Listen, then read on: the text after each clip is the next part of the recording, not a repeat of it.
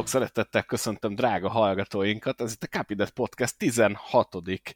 adása, amelyben csak is kizárólag a Charlotte 600-ról lesz szó, ami a hétvégén zajlott a NASCAR Cup Series-ben. Itt van velünk dr. Juhász Zoltán, az Arena 4 NASCAR szakértője. Szia Zoli! Hello Boszkó, sziasztok! És Molnár Dávid, az Eurosport kommentátor és a 500 Miles szerkesztője. Hello! Hello, sziasztok! Jó magam pedig Módos János vagyok, a 500 Miles szerkesztője. Ahogy említettem, Charlotte 600-at rendeztek a hétvégén, ugye szponzorációs nevék Coca-Cola 600-at, hogyha valaki így ismerné esetleg, és hát Memorial Day volt az amerikaiaknál, úgyhogy óriási felhajtás, óriási megemlékezések, zene, tánc, minden volt. Na de, ami számunkra fontosabb, hogy a versenyen is pontosan ugyanezt láthattuk. Mielőtt részletekbe belemegyünk, nektek hogy tetszett ez a hétvégi futam? Én megmerem kockáztatni, hogy a legjobb verseny volt ebben a szezonban. Azon gondolkodom, hogy mióta mi tavaly éveleje óta közvetítjük az Arena 4-en a versenyeket, azóta volt-e ennél jobb verseny.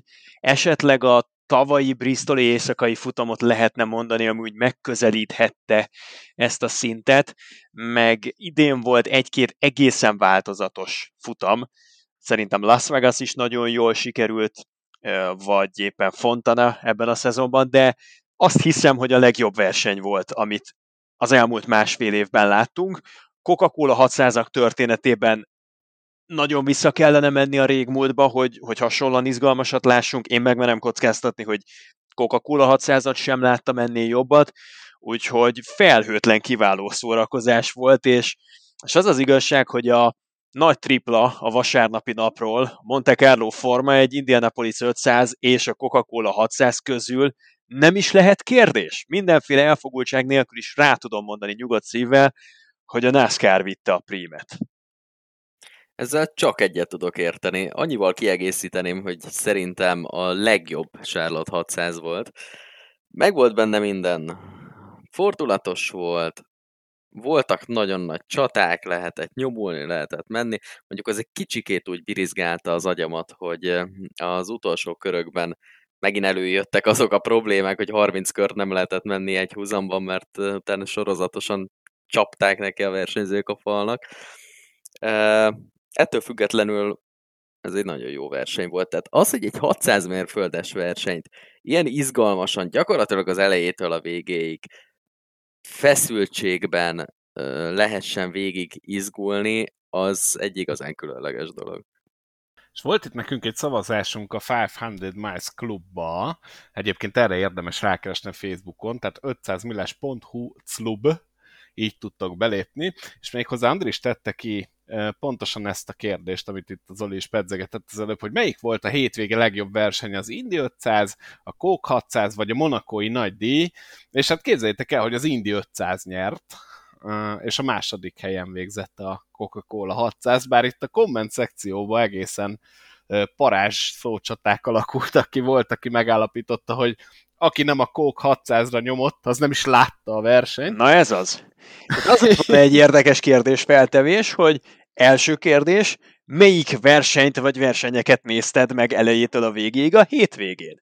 És akkor ebben induljunk el, aztán azok közül, akik mind a hármat őszintén rámondják, hogy igen, akkor azok között legitim módon fel lehet tenni a következő kérdést, ami úgy hangzik, hogy a három közül melyik volt a legjobb. Ilyen több lépcsős szavazás nincsen. Én tiszteletben tartom mindenki hát, én, én is, szerintem, én is... szerintem Zuckerbergnek fel kéne vetni, hogy legyen egy ilyen több lépcsős, tudod, mint ezek a folyamatábrák szoktak lenni, hogy, hogy mindig van egy ilyen elágazás, hogy igen vagy nem, és akkor abból is leágazik attól függően, hogy milyen választ adtál, és a végén visszakanyarodsz ugyanabba a kiinduló pontba. Tehát, hogy én egy ilyen több fordulós polt javaslok a Twitterre is, meg a Facebookra is. Nem rossz ötlet. Én egyébként egyetértek azzal, hogy valószínűleg sokan nem látták a, a Coke 600 főleg a, a kérdés feltevésének időpontjában remélem azóta már sokan pótolták, másrésztről pedig hát ugye elég késői időpontban, ugye évfélkor kezdődött, és talán valami reggel fél hatra lett vége, szóval azért elég terjedelmes, hosszú futam volt. Igen, De voltunk, igen. elég jó éjszakára sikeredett. Igen, jó hosszú volt, de tényleg, ahogy a Dávid is mondta, az elejétől a végéig volt izgalmas, szóval, hogyha valaki esetleg még mindig nem látta volna a futamot, akkor nem érdemes ilyen összefoglalókat megtekinteni, vagy esetleg utána keresni pár Twitter klipnek, vagy a 500 miles csak ezeket megnézni, hanem igenis tényleg, aki szereti a NASCAR-t, az üljön le, hogyha van kicsivel több mint 5 óra, és az elejétől a végéig sőt, nézze meg ezt a futamot. Sőt, tovább megyek. Én azt mondom, hogy ez egyfajta kultúrmisszió. Tehát akinek van olyan az ismerősi körében, aki nem ismeri ugyan a NASCAR-t, de feltételezhetően nem fogja egyből élből elutasítani, és ki kellene választani egy versenyt, amit ugye figyelmébe ajánl az ember, hogy megismertesse vele a szériát, akkor szerintem ez a Coke 600 ennek valamilyen rövidített verziója, ami nem ez a 10 perces, 15 perces highlights, hanem mondjuk egy másfél-két órás összefoglaló, az szerintem teljes mértékben fogyasztható lehet még azok számára is, akik egyébként nem ismerik a NASCAR-t és nem követik a sorozatot, viszont valamelyest fogékonyak az autóversenyzésre, mert szerintem olyan távlatokat nyithat, így ilyen out of the box gondolkodást elindíthat azok számára, akik mondjuk más szakágakat fogyasztanak heti, havi rendszerességgel, ez, ez egy ilyen kapudrogja lehet szerintem a NASCAR nézésnek. Ezzel a versennyel el lehet csábítani bárkit. Na Igen, és mondjuk... akkor itt jön megint az, bocsáss meg, itt jön megint az a részleg, amiről már nagyon sokszor beszéltünk, és Boszkó mindig emellett van, hogy legyenek rövidebb futamok. Hát szerintem ez a futam pontosan bebizonyította, hogy nem feltétlenül kellenek rövidebb futamok, hogyha izgalmakat akarunk. Nem, de nem mindenhol legyenek rövidebb futamok, a kókhoz soha ne nyúljunk, én ezt akkor is pártoltam, hogy a Dayton 500, a kók, ezek maradjanak, az általában vett, és azért jó előre lehet sejteni, hogy mondjuk nem annyi izgalmat tartogató futamokat, viszont le lehet rövidíteni, mondjuk, hogy más nem mondjak, például Texasban nem szoktam lerágni a körbemet, és ez most is így volt az all Texas érdemes lenne. Ez egy tök izgalmas verseny volt, ne viccelj. Volt két előzés. Texas érdemes lenne jövőre nulla mérföldesre tervezni. Igen, de az meg kicsit túl rövidít, és akkor most bedobom Pokonót. Pokonóval semmi gond nincs. Szerintem figyeljétek meg, ezzel az autóval a Pokonó egész jól versenyezhető lesz. Én azt várom. Ugye Pokonó az, az mindig egy picit rótpályásan megfutható háromszög oválpálya, egy olyan saját képi valami, amire az előző generációs autók, meg az azt megelőző generációs autók nem feltétlenül voltak kihegyezve. Mint ahogyan, ha nagyon őszinték akarunk lenni, akkor Sonoma meg Watkins Glen is csak a legritkábban hozta, és inkább csak az őrület miatt hozta a, a jobb versenyeket egy adott naptárban, viszont ez az új hetedik generációs autó a szimetriájából kifolyólag, meg a független hátsó felfüggesztéséből kifolyólag, meg a szekvenciális váltójából kifolyólag, meg a fogas léces kormányművéből kifolyólag szerintem sokkal jobban lesz versenyezhető az épített pályákon, és Pokonó az oválok közül a leginkább rótpályás jellegű pálya. Hát talán még mondjuk lehetne érvelni, hogy Martinsville is olyasmi, a maga lapos, éles kanyarjaival, visszafordítóival, de hogy azért Pokonóban szerintem egy paradigmaváltás lesz 2022-től. Ezt fejts ki kérlek egy kicsit, hogy leginkább rótszerű pálya, mert nekem Pokonóról minden eszembe jut, csak a rót pálya nem.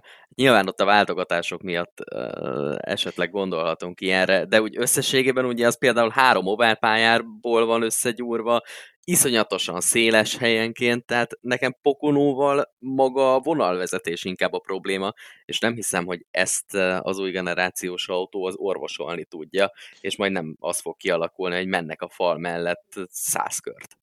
Nézd, amiatt tartom én rótpályás oválpályának Pokonót, mert nem tudtok mondani még egy olyan oválpályát, ahol a pályának az egyik része annyira különbözik a pályának a másik részétől, meg aztán a pályának a harmadik részétől, mint amennyire pokonóban különbözik egymást az 1-es, 2-es, 3-as kanyar. Az ovál versenyzésben, a stockautó versenyzésben, a NASCAR versenyzésben a legritkábban fordul elő, hogy olyan kompromisszumokat kelljen kötni a beállítások terén a pálya különböző pontjaira, mint amit Pokonóban meg kell kötni kompromisszumként. Ugye a NASCAR számára mondjuk a legnagyobb kihívás az Darlington, amikor, most ha az oválpályákról beszélünk, amikor van ugye a tojásdad formából kifolyólag egy hosszabban elnyújtott, nagyobb rádiuszú, öblösebb kanyar, meg van egy valamivel szűkebb kanyar.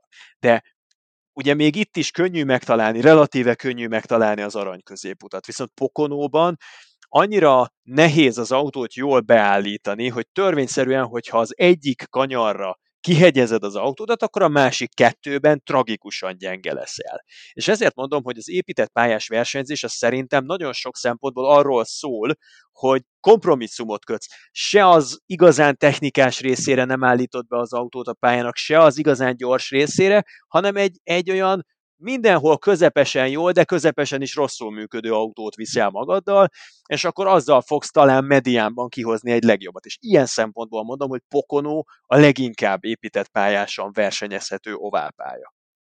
Na hát így már érthető, hogy mire gondolsz, és ebben a tekintetben teljes mértékben egyetértünk. Tehát pont ez adja ugye a Pokonói pályának a különlegességét, hogy három különböző pályáról lett mintázva, és teljesen más az eleje, a közepe és a vége. Ettől függetlenül nekem szerintem, ami, ami itt a legnagyobb problémát jelenti, az magának a pályának a szélessége. Tehát egy ennyire széles pályán általában nyilván ugye a nagy sebességek kialakulnak, de a nagy csaták, hogyha mondjuk nem egy rövid távról, egy 15 vagy 20 körös etapról beszélünk, akkor általában nem szoktak kialakulni, főleg, hogy nem csak széles, hanem még jó hosszú is a pálya. Én nagyon kíváncsi leszek erre, és teljesen egyetértek Zolival. Szerintem ez a pálya nagyon jó lehet. Én amúgy imádom Pokonót, tehát most kövezzetek meg nekem az egyik kedvenc pályám, de itt még közrejátszik a fék is, ugyanis azért Pokonóban nem minden kanyarban, de kell fékezni, sőt, váltani is, és valószínűleg ezekkel az új generációs autókkal is fog kelleni váltani, amitől külön érdekessé válhat, és valóban, ahogy mondtad Zoli, a Gen 6 nem teljesen volt ezzel a pályával kompatibilis, de én is nagy reményeket fűzök Pokonóhoz, hogy idén, idén talán jó versenyt láthatunk, és akkor viszont nem sok. Igen, az a, ugye a fékek is sokkal hatékonyabbak, sokkal erősebbek idén, mint tavaly voltak, és a váltogatás az meg Hát most ott tartunk, hogy például az All-Star versenyen Texasban a mezőnynek nagyjából a fele visszaváltogatott ötösből négyesbe bizonyos részein a pályának, jellemzően a hármas, négyes kanyarban. Tehát ilyen szempontból nagyon más a helyzet. Nekem ez a visszaváltogatás oválpályákon egyébként annyira nem tetszik. Tehát szerintem a fő bűnös a visszaváltogatás volt abban, hogy Martinsville például olyan kutya rosszra sikerült, mint talán, talán amióta mi életben vagyunk, azóta nem sikerült rosszul Martinsville verseny. Idén tavasszal az a nézhetetlen elhatáros volt, és szerintem ott főleg a visszaváltásokat lehetne indokként megjelölni, az nem hiányzik az oválpályás NASCAR versenyzésből. Most figyelgettem, mert pont néhány nappal ezelőtt tette közzé a NASCAR a következő versenyekre a sebességi fokozat végátétel kiosztásokat, és de nem tudom, hogy ez majd pontosan milyen változásokat fog indukálni. Valószínű, hogy egyelőre semmiet, de azt hiszem, hogy ha télen valamihez hozzá kell nyúlni, akkor az pont ez, hogy, hogy kerüljük a visszaváltásokat. Elméletben jó ötletnek tűnik, hogy bedobunk egy plusz nehézségi faktort az egyenletbe, és azt mondjuk, hogy hát ha mondjuk Chase Briscoe a Coliseum versenyen a visszaváltásoknak is köszönhetően tudott olyan huszáros hajrát bemutatni, meg olyan szépen átmenni a mezőnyön, mint amilyet, akkor a, a, a tehetségesebb versenyzőket, meg a jobb helyzetfelismerési képességgel rendelkező versenyzőket ez biztos előnyhöz juttatja, és az miért baj, hogyha a tehetség végre utat tör a felszínre. De valójában nem igazán ez történik, hanem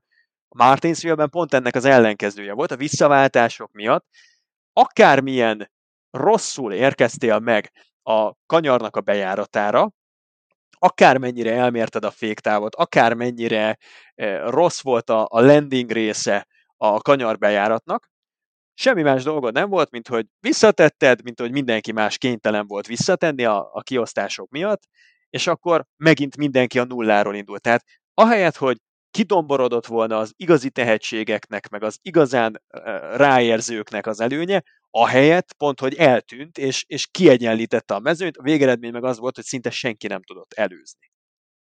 Igen, ezzel egyet kell értsek, hogy ha, ha lenne is visszaváltás, akkor nem ezen a határon kéne, hogy legyen. Tehát, hogy a fokozatokat úgy kellene elosztani, hogy tényleg nagyon-nagyon-nagyon-nagyon minimális előnyhöz jussál, hogyha jól váltogatsz. De jelenleg ugye, ahogy te is mondtad, Martinsville-ben például nem ez volt a helyzet. Hogyha ezt az arányt eltalálják, akkor én nem vagyok ellene alapvetően, és főleg akkor nem, hogyha az elején egyáltalán nem kellene visszaváltani, mert a friss gumin elvinni az ötödiket. Később, viszont amikor kezdenek bajba lenni a pilóták, ezzel a faktorral is lehetne játszani, csak ahhoz sokkal közelebb kéne hozni a két fokozatot egymáshoz, mint ahogy jelenleg ki van osztva. Igen, én nem bánnám, hogyha megszabadulnánk ettől a váltogatástól, csak ez nem olyan egyszerű. Tehát már ebben a mostani közegben ebbe belenyúlni nagyon nehéz, mert Gondolom én, hogy ez olyan kihatással lenne, ami a motorfejlesztő részlegeknek is feladná a leckét, és akkor lehet, hogy pont egy ellenkező hatást váltanánk ki az új generációs autóval, hogyha szabályt módosítanánk menet közben, mert akkor tulajdonképpen megint azt számítana, hogy melyik manufaktúrának, meg melyik eh, csapatnak van a legtöbb pénze, hogy nagy hirtelenjében az erőforrást, meg a vezérműtengelyt olyan módon átalakítsa, hogy ezekhez a megváltozott sebességi fokozatokhoz idomítsa a, a technikáját, és, és, és ez lehet, hogy egy nem várt hatást váltana ki ahhoz képest, ami most van, ami ugye egy, egy egyenlő esélyeket próbálna teremteni, mindenki ugyanazokkal az alkatrészekkel, ugyanazoktól a beszállítóktól származó alkatrészekkel versenyez. Tudjátok, hol lehet ezt majd most legkorábban megfigyelni, ezt a visszaváltogatást, nem visszaváltogatást? Na hol? Hát a most hétvégén következő versenyen. Gateway? Gateway-en, azaz Worldwide Technology Raceway, a hivatalos nevén. Gateway-en szerintem kelleni fog. Minden én, bizonyal. Én, én ahogy néztem, két iskola van, már most így szimulátorból kiindulva néztem a legügyesebbeket. Van, aki, van, aki az egyes a T1, T2-ben is visszavált, és azzal áll meg, van, aki pedig jobban megfékezi, azt még átviszi ötödikbe, és a T3 T4 kijáraton vált egy negyediket, és úgy húzatja ki. Én nagyon kíváncsi leszek, hogy egyrészt a valóságban ez hogy fog működni, másrészt meg, hogy ki lesz az, aki végigcsinálja ötödikbe, ki lesz az, aki az egyesbe levált, meg ki lesz az, aki a hármasba levált. Egy nagyon érdekes pálya Gateway, szintén az egyik kedvencem. Egyébként, és pont tudnám hasonlítani Pokonóhoz, mert ennek sincs teljesen szabályos formája, és nagyon-nagyon különböző a, a két kanyar, illetve hát a hivatalosan négy kanyara a pályán, és egészen máshogy kell venni őket. Nagyon érdeklődő, várom, hogy ki hogy fogja beállítani az autóját ide. És arra leszek még nagyon kíváncsi, hogy kik lesznek azok a Gateway-ben már NASCAR versenyen elindultak közül, akik a kupa szereplésüket most itt ezen a vasárnapon kamatoztatni tudják a korábbi tapasztalataikból kiindulva. Tehát nagyon kevesen jártak ugye Gateway-ben eleve, és, és, és nagyon kevesen ismerik ezt a pályát. Főleg ezzel az új hetedik generációs autóval lehet, hogy semmilyen előnyt nem jelent az, hogy tizen évvel ezelőtt már egyszer-kétszer megfordultál St. Louis mellett ezen a pályán, tehát érdeklődve várom, hogy lesz-e olyan, aki bármit is tud használni a korábbi tapasztalataiból. Kicsit szkeptikus vagyok, és szerintem inkább azt fog dönteni, hogy ki az, aki leggyorsabban képes tanulni. És ilyen szempontból akár lehetne amellett érvelni, hogy ezen a hétvégén az olyan versenyzők, akik fiatalok, rafkósak, hozzá vannak ahhoz szokva, hogy nagyon rövid idő alatt nagyon sok mindent meg kell tanulniuk, azok lesznek igazán jók. És itt jöhet ki szerintem például Kyle Larsonnak az előnye, itt jöhet ki például Christopher Bellnek az előnye, Tyler Reddicknek az előnye, mert ők jellemzően a tört portyázásaik alkalmával ahhoz hozzászoktak, hogy nagyon rövid idejük van megismerni a pályát, nagyon kicsi a lehetőség, hogy aklimatizálódjanak, és ebből a kevés gyakorlási lehetőségből kell összehozni a tökéletest. És hogyha egy ilyen szemléletmóddal töltöd el pályafutásodnak mondjuk az első 6-8-10 évét, meg még utána is vissza-vissza jársz dört versenyekre, akkor ez a fajta lebonyolítás egy új pályán többet hozhat a konyhára, mint az, hogy 13 évvel ezelőtt már egyébként jártál itt NASCAR autóval hogyha az előbb Pelt mondtad, akkor ő ugye például azok közé tartozik, aki nyert itt, de nekem is egyébként ez volt az első gondolatom, hogy Christopher Bell nagyon jó lehet itt. Én egy kicsit tovább mennék ebben a gondolatmenetben, hogyha megnézzük ezt a pályát, akkor ez egy nagyon szép szerelem gyereke Phoenixnek, Homesteadnek és Darlingtonnak. Valahogy ezt a három pályát sikerült így egybe gyúrni, és kihozni belőle ezt a csodát. Nekem egyébként nagyon tetszik. Tehát első ránézésre is nagyon jó. Régen még az Xfinity is, illetve akkor még Nationwide szériának hívták.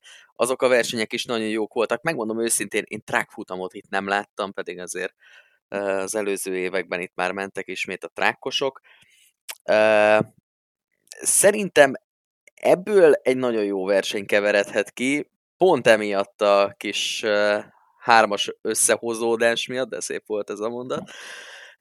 Valamint amiatt, amit mondasz, Zoli, hogy ez mindenki számára egy új pálya, és az ilyen új pályákon adott esetben előjöhet az is, hogy egy új versenyző, egy olyan versenyző fog nyerni, aki alapesetben győzelmet még nem szerzett. Én például azért Daniel Suárez-t is ideírnám már, főleg a hétvégi teljesítményét követően, meg azt követően, hogy az idei szezonban mennyire meglepő teljesítményt tud nyújtani. Nyilván nála is mindig az a kérdés, hogy milyen napot kap ki, milyen napot fog ki, és mennyire áll mellé a szerencse, és az utolsó döntő pillanatokban milyen pozícióban tud lenni, és nem -e izgulja el a dolgokat. Abban egyetértünk, hogy a Coca-Cola 600-on a leggyorsabb autó a 90, 99-es volt? Abszolút. Oké. Okay. Okay. szerintem vitán fölül áll. Tehát annyira imponáló volt az, ahogyan a két Trackhouse-os kocsi diktálta a tempót, az, hogy suarez nem tudtad olyan pontjára letenni a mezőnynek, ahonnan ő ne kezdett volna el sorozatos előzéseket bemutatva, gyakorlatilag pár perc leforgás alatt 5-8-10 helyet javítva előre jönni, és olvastam valamilyen statisztikát, talán be is tettem itt a közös csoportunkba, hogy ki mennyit előzött ezen a versenyen, és annak ellenére, hogy Suarez nagyon, hát nagyon hamar, szóval nem nagyon hamar, mert egy 5 órás versenyen, hogyha valaki azért dominálja a versenyt, akkor nagyon hamar nem tud kiesni, de hogy ő azért nem fejezte be a futamot, és ennek ellenére ott volt azt hiszem közvetlenül Larson mögött ebben a statisztikai mutatóban, majdnem 200-at előztek fejenként. Az azért brutális. Na de akkor térjünk is át inkább vissza a Coke 600-ra, és akkor kezdjük innen, aztán majd, majd szépen az elejéről is végigmegyünk. A Suarezről nekem az a véleményem, hogy nem a Suarez volt gyors, hanem a Trackhouse. A Trackhouse viszont elképesztő, amit idén bemutat, nagyon sokszor kibeszéltük, már nem szeretném újra, hihetetlen magasságokban van az a csapat, és Ross Chastain rendre szállítja vele a jó eredményeket, míg Suarez pontosan az ilyen versenyeken, ahol egyébként ő maga is amúgy jól teljesít, elkövet rendre egy olyan hibát, ami azt eredményezi, hogy vége a futamának. Hogyha a Suarez esetet nézem, az arra az angol a late block kifejezést használja, nagyon-nagyon későn kezdte, vagy inkább hogy mondjam, nagyon-nagyon korán kezdte Briscoe-ra ráhúzni az autót, esélye nem volt ott. Tehát a Briscoe még bőven jött ott. És emiatt szállt el. De javíts ki Zoli, ha tévedek, én azt a Suáreznek írom be száz százalékig, és, és ez óriási hiba volt. Igen, egyetértek, én is azt hiszem, hogy Suárez volt ott a felelős. Én, amit még hozzá szerettem volna tenni, amikor rázendítettél erre a dalra, hogy milyen eszméletlen a Trackhouse Racing idén, hogy úgy a kertek alatt, szépen sutyomban, Ross Chastain feljött a második helyére a bajnokságnak, és a lemaradása kevesebb, mint egy verseny a pontok szempontjából az éllovas Chase Elliottal szemben. 34 pont kettejük között a differencia, és Ross Chastain a szakaszgyőzelmeinek köszönhetően a jelenállás szerint az érről kezdené meg a rájátszást. Tehát a 27. verseny rajtjánál az egész mezőnyt tekintve bónuszpontokkal együtt Ross Chastainnek lenne a legtöbb pontja. Ne feledjük, hogy ez nem csak egy pillanatnyi előnyt jelent, hanem a 12-es forduló végén, a 8-as forduló végén visszaáll, illetve a sorrendben, tehát a 16-os forduló végén, a 12-es forduló végén és a 8-as forduló végén és a következő kör elejére visszaállítják a pontokat, de a rájátszásba átvitt bónuszpontokat, azokat tovább viszik magukkal, így aztán minden egyes futamgyőzelem, minden egyes szakaszgyőzelem, az potenciálisan az utolsó előtti 35. versenynek a legvégéig felhasználható, és ott lesz bónuszként. Kyle Larson tavaly például ennek köszönhetően a remek alapszakasz helyezésének, meg a remeklésének, úgy egész szezonon átívelő remeklésének köszönhetően úszta meg azt a blamást, hogy kiessen a Charlotte Róválon a küzdelmekből, mert volt annyi bónuszpontja, amit tudott magával görgetni. És Chastain, ha nem is nyilván ebben a magasságban, de azért azt elmondhatja magáról, hogy ebben a nagyon hektikus szezonban eddig ő a legkiegyensúlyozottabban mindig a, a rájátszás bónuszpontokat gyűjtő pilóta. Amikor február elején beszélgettünk arról, hogy kik lehetnek az idei szezon esélyesei, és ezzel az új autóval, ezzel a megváltozott rendszerrel, kik lehetnek azok, akik ott lehetnek a mezőny elejében, akkor én azt gondolom egyikünk sem gondolt arra, hogy majd Ross Chastain lesz az idei szezon meglepetés embere, és a Trackhouse Racing lesz az idei szezon legmeglepőbb teljesítményt produkáló csapata. Most pedig elérkeztünk oda néhány hónappal később, hogy a Trackhouse Racingről úgy beszélünk, mint élcsapat, Ross Chastainről úgy beszélünk, mint élversenyző, és egy olyan versenyző, aki bármikor futamot nyerhet, amikor Ross Chastainről úgy beszélünk, hogy majd a bajnokság végén a 35. futamig tovább vihet magával pontokat, és ez mennyire nagy előnyt jelent számára a bajnokságban, a bajnokság rájátszásában. Szóval elképesztő ezt is figyelembe véve, hogy milyen szezonja van Chastainnek. Nyilvánvalóan ezt még hozzá kell tenni, hogy a bal szerencse az egyszer-kétszer nála is előjött, ettől függetlenül ezeken neki kicsit sokkal jobban sikerült, kicsit sokkal, szóval sokkal jobban sikerült átvergődnie, mint Daniel Suáreznek. Ettől függetlenül én a Suárez féle dolgot is még mindig tartom, hogy Daniel Suárez az idei szezonban futamot fog nyerni mondjuk ezzel az autóval nagyon illene is, de akkor nézzük meg, hogy Daniel Suarez a 18 és olyan emberek előzik meg, mint mondjuk Eric Jones, 16 Austin Dillon, aki 15 a lesajnált SHR, Arik Almirola 14. helyen, tehát hogy és Austin Szindrik ostormozza hátulról, akiről ugye azt mondtuk, hogy megnyert egy Dayton 500-at, de aztán azóta gyakorlatilag semmi. Hát a Suarez a rocket ship ahogy ő fogalmazott, így a 18. helyig tudott elérni. Én szerintem ez nagyon gyászos teljesítmény. Tehát egy ténylegesen most már mondhatjuk, hogy top csapat, legalábbis top csapat teljesítményét hozó Trackhouse-zal ennyire gyengén menni, szerintem gáz. Azt azért ne felejtsük el, hogy legnagyobb részt a NASCAR lebonyolítási rendszerének köszönhetően annak van szerepe, hogy valaki futamot nyerjen. Na most adott esetben vannak olyan versenyzők, akik ennek értekében több kockázatot vállalnak, adott esetben vakmerő manővereket is bevállalnak, és vannak olyan versenyzők, akik pedig szorgos hangya módjára gyűjtögetik a pontokat, amellett nyilvánvalóan, hogy szereznek futamgyőzelmeket, de vannak olyanok is, akik a szorgos hangya effektust azt mindössze pontok gyűjtésére váltják, és ennek köszönhetően vannak ott a bajnokság elejében. Na most eh, Daniel Suarez szerintem a futamgyőzelemre próbál rámenni, és kevésbé tartja a szem előtt, hogy az alapszakaszbeli pontversenyben minél előrébb végezzen. Ő pontosan érzi, hogy ezzel az autóval illene nyerni, és mindent megtesz azért, hogy nyerni tudjon. Nyilván néha egy kicsit túl sok, amit ő összehoz, és adott esetben olyan manőverekbe belemegy, amit, hogyha kétszer átgondolt volna, akkor sokkal jobban járt volna, és most a pontversenyben sokkal előrébb tartana. Ettől függetlenül én azt gondolom, hogy nem biztos, hogy egy rossz taktikát választ. Én, én azt gondolom, hogy rossz taktikát választ. Én a suarez úgy látom, hogy úgy versenyzik, hogyha van két jó megoldás, akkor ő kiválasztja a harmadik rosszat.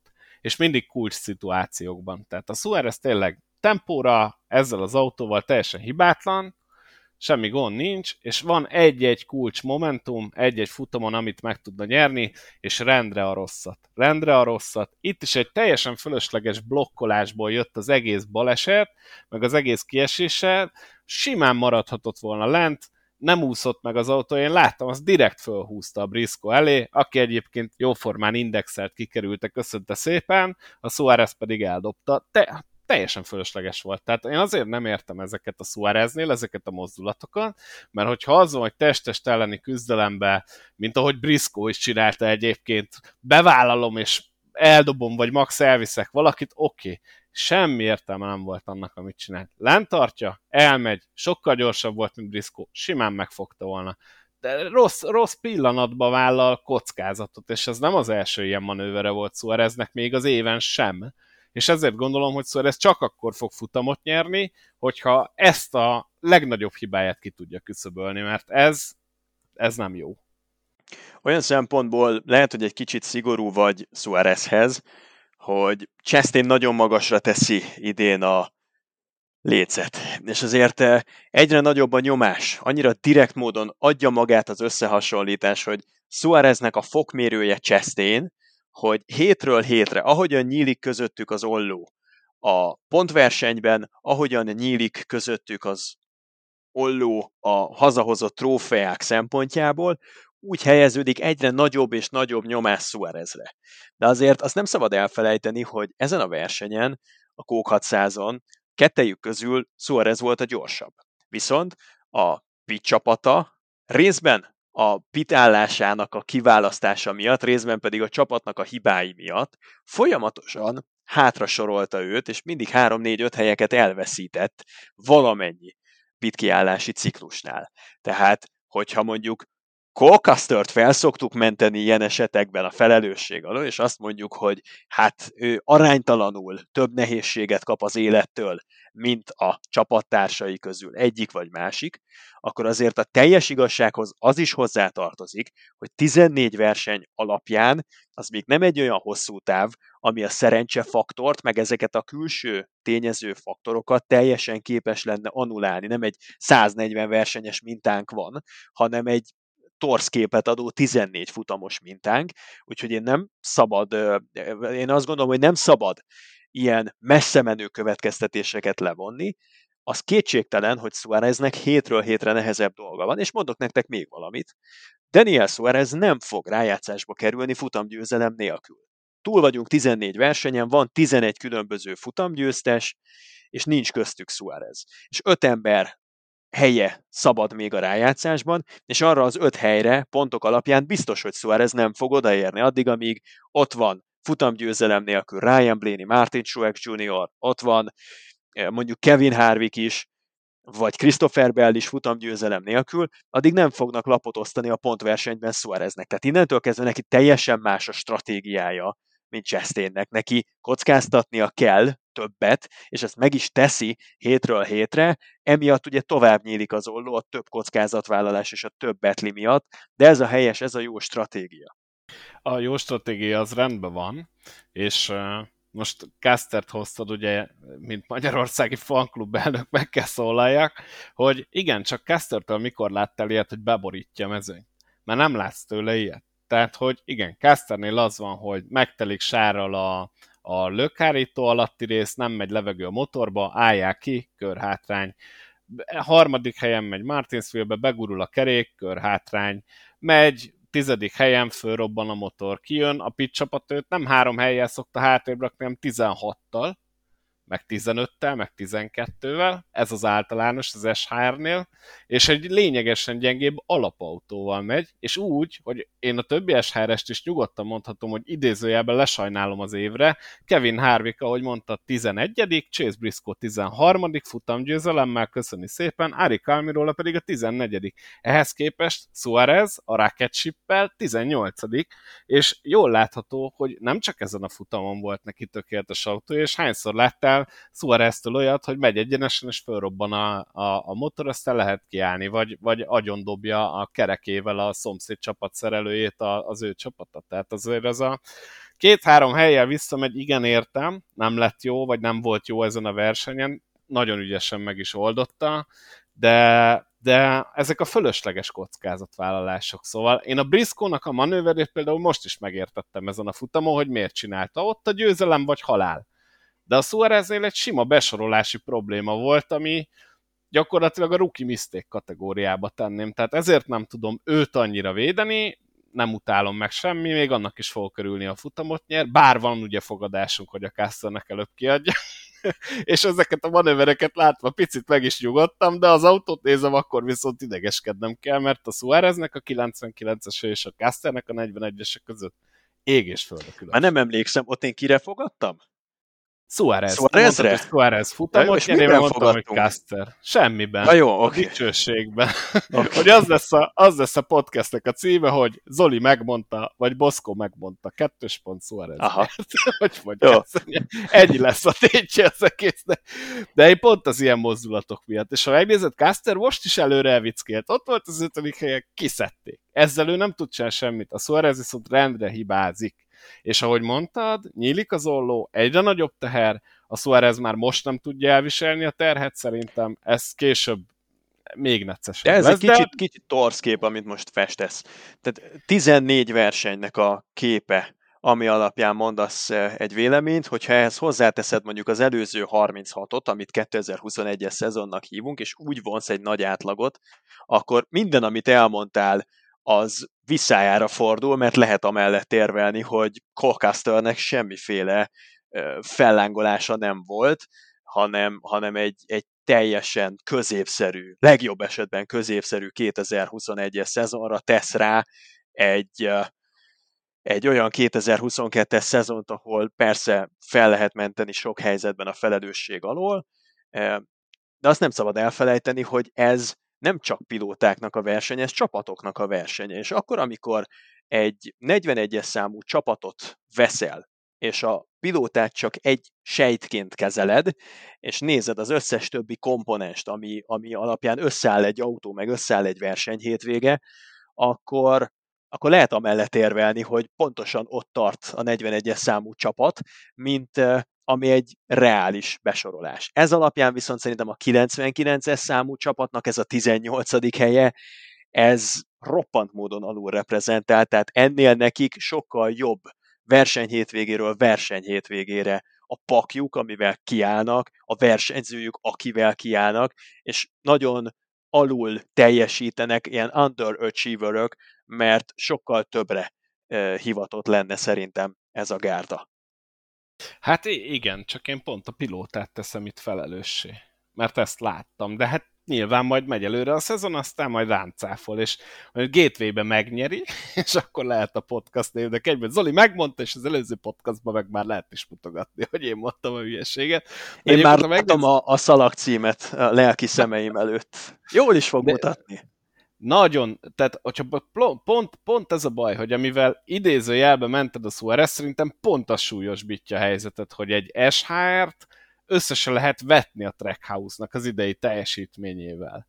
Tehát pont ez a gáz, hogy egy sokkal jobb autóval, egy sokkal jobb csapattal van alig előrébb. És veri 3 SHR-es. És ez 14 verseny alatt már azért 14, 14 verseny nem minta egy új autóval, egy olyan kompetitív szériában, mint a NASCAR, ahol ott tartunk, hogyha Suáreznek is összejön mondjuk zsinórban egymás után az a három vagy négy darab top 10, ami összejött Ricky Stenhouse Juniornak, ami szerintem nem egy irrealisztikus elvárás, hogy Daniel Suarez a következő négy versenyen top 10-ben zár, hogyha ez Ricky Stenhouse Juniornak sikerült az előző egy hónapban. Tehát, hogyha ez összejön, akkor ő is tud előre ugrani legalább 6-7 helyet a tabellán. Tehát ilyen sorsfordító tud lenni egy jól kifutó széria, egy jó egy-másfél hónapos időszak, hogy ennyit tud rajta dobni, mert ilyen kiegyensúlyozottak az erőviszonyok. Nem tudom elfogadni, hogy 14 verseny alapján ilyen messzire húzzuk a vektort.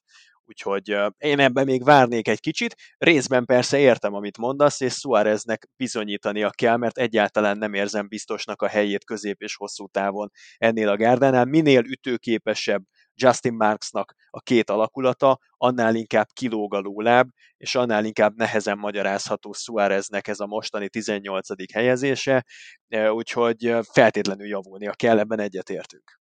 Én egy Chris Bouchert el tudnék oda képzelni. Na de kezdjük a Coke 600-at az elejéről, ugyanis már rögtön a 17. körben akció volt, amikor Ryan Priest megpördült, és pont az említett Chris Boucher és Noah Gregson csúsztak bele. Hát egészen szürreális látvány volt, hogy három autó gyakorlatilag ugyanabban a kanyarban ugyanúgy driftel. Ugye a többiek reagáltak a, a Priestnek a megpördülésére, de elképesztő füstfelhő közepette itt a T4 kiáraton mindenki keresztbe állt. Ez szerintetek ez, ez, ez miért fordulhatott elő? Egyszerűen nem tudsz mit csinálni, és ez volt a legjobb megoldás, amit Busher és Gregson választhattak, és egyáltalán mi, mi okozhatta ezt a sok megpördülés, megcsúszást a versenyen? Ilyenkor azért van egy elég erőteljes láncreakció hatása egy megpörgésnek, tehát abban az esetben, hogyha látod magad előtt a veszélyt, akkor nem feltétlenül úgy mész bele egy kanyarba, mint azt normál esetben tennéd, hanem átkapcsol az agyad arra, hogy ezt a balesetet, ezt a forgást, ezt valahogy el kéne kerülni. Ennek megfelelően nagyobb gáznyomsz, kicsit más kormányszöggel mész, próbálod elkerülni az előtted keresztbe forgó autót, ami adott esetben eredményezheti azt, hogy a te autód is megpördül. Rengeteg ilyet láttunk már a különféle szériák különböző versenyein. Elég csak arra gondolni, hogy szimulátorban például hányszor mondtuk eléggé megdöbbenve saját magunk teljesítményén is, hogyha az előtted levő elfékezte magát, akkor te mentél utána a kavicságyba, mert az előtted levő mozdulatára reagáltál. Szóval ez szerintem egy teljesen normális dolog volt. Szerintem is teljesen normális volt ez, ez, amit Dávid elmondott, tehát egyszerűen jöttek szépen egymás után libasorban, azt hiszem a 18-19. köre lehetett a futamnak, tehát relatíve még ismeretlenek voltak a viszonyok, és itt azért nagyon figyelik még egymást, nagyon próbálnak ugye e, a másiknak az íveiből tanulni, eleve komfortossá válni, senki nem úgy készül egy 600 mérföldes versenynek az első 30 mérföldjére, hogy na ide nekem az oroszlánt is, tehát senki nem nyílen ment, hanem, hanem egyszerűen volt egy ilyen nem várt helyzet, amikor azt hiszem Gregson volt az, aki először eldobta, és utána a többi az már csak láncreakció, hogy, hogy, hogy mindenki próbálta volna kerülni, csak az ő hátsó tengelyük is megúszott. A régi autóval, ahol még a jobb hátsó kerék mögött azért volt kaszni bőven, meg ébredtek oldalerők, ott azért sokkal könnyebb megfogni ezeket a kitörő fenekeket, mint ezzel az új kocsival, és ennek láthattuk a tökéletes példáját, hogy, hogy nem, nem nagyon lehet mit kezdeni. Tehát ellenkormányozhatsz már ott, ahogy jól esik, de azt senki nem fogja megfogni.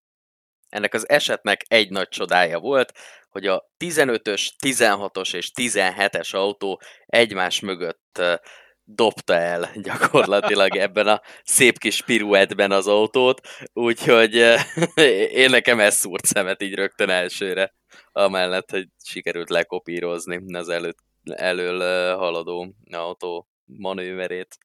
És az is jó volt, hogy tulajdonképpen azt gondoltuk, hogy na, ott a nevezési listának ezt a középső részét, 15, 16, 17, ezt le lehet húzni a WC-n. Aztán a történelem azt mutatta, hogy hát a 16-os, meg a 17-es távolról sem fejezte be ezt a versenyt. Sőt, mind a ketten utána remekül lepattanóztak, és versenyben voltak a legjobb 10 helynek a leosztásáért nagyon-nagyon sokáig. Igen, aztán Chris Busher egy touchdown is csinált, de, de ennyire ne ugorjunk előre, szerencsére jól van. Utána volt egy újra rajta, ahol a 18-as az érre állt, és Bóba Valasz követte őt. Aztán a 46. körben jött el Suarez első momentum, ahol még dicsérhettük, és egekbe is magasztaltuk. Egyébként zseniális mozdulattal előzte meg Kyle Busch-t. Egy picit talán a kanyar közepén fölment, de Kyle Busch ez annyira megzavart, és szerintem elvette előle a levegőt, és instabil levált a 18-as Toyota, hogy Kyle Busch egész egyszerűen eldobta a T2 kiáraton, és ide az apronre becsúszott alulra. A közönség természetesen őrjöngve fogadta Suarez mozdulatát. Mit gondoltok, hogy láttátok ezt az esetet? Ez szerintem kifogástalan volt. Kyle Busch se hallottam nagyon szitkozódni, pedig ő azért ritkán mulasztja el az alkalmat, amikor valakibe bele lehet kötni, vagy valakire lehet mondani valami dehonestálót, és még ő is tudomásul vette. Ott Suarez egyszerűen gyorsabb volt abban a helyzetben, tudta, hogy hogyan kell megcsinálni úgy a slide jobot, hogy nagyon kellemetlen helyzetbe hozza aerodinamikai szempontból Kyle Busch-t. Busch egyébként is nagyon küzdött abban az etapjában, nagyon nem volt kóser, az a gumiszett, ami akkor fönt volt, pláne a beállításokat nagyon nem találta, akkor, akkor sem, meg igazából utána sem ezen a versenyen. Úgyhogy ott egy pillanat alatt túlkormányzottá vált a kocsia, és választhatott, hogy, hogy, hogy beforgatja, egy ilyen lassú forgást csinál belőle, vagy megpróbálja túljavítani, és akkor frontálisan telibeveri a falat. Nyilván Kyle nem azért Kyle meg nem azért kapja a 20 millió zöld hasút éves szinten, hogy ebből DNF legyen rögtön, úgyhogy teljesen standard dolog volt, Suárez ott mutatta meg először szerintem, hogy micsoda iszonytatóan nagy sebesség lakozik annak a 99-esnek a motorház teteje alatt. Egyébként az 59. körben, aki nem így döntött, az pedig Kori Lácsolaj volt, hogy őt is behozzuk ebbe az adásba. Ő sajnos megtalálta a falat elég keményen és úgy, hogy előtte már Larsont is láthattuk, hogy, hogy kóstolgatja azt a Charlotte feliratot. Mit gondoltok Larson versenyzéséről? Larson fantasztikus volt ezen a versenyen. Tehát tényleg, amilyen hullámvasutat bejárt Kyle Larson, az egy elképesztő dolog volt. Volt lent, volt fönt, aztán amikor jött volna föl, akkor visszaesett, amikor visszaesett, onnan jött föl, és aztán ott volt az elején harcban a győzelemért, és aztán az utolsó mm, körös, vagy utolsó előtti körös sárgazászlós mizériát követően ő ugye abban a nagy balesetben benne volt. Szerintem a legizgalmasabb versenye az neki volt a hétvégi versenyen. És az volt a nagyon érdekes, hogy Kyle Larsonnak a, az első két szakasza, meg utána a harmadik és negyedik szakasza, az mintha két teljesen különböző verseny lett volna.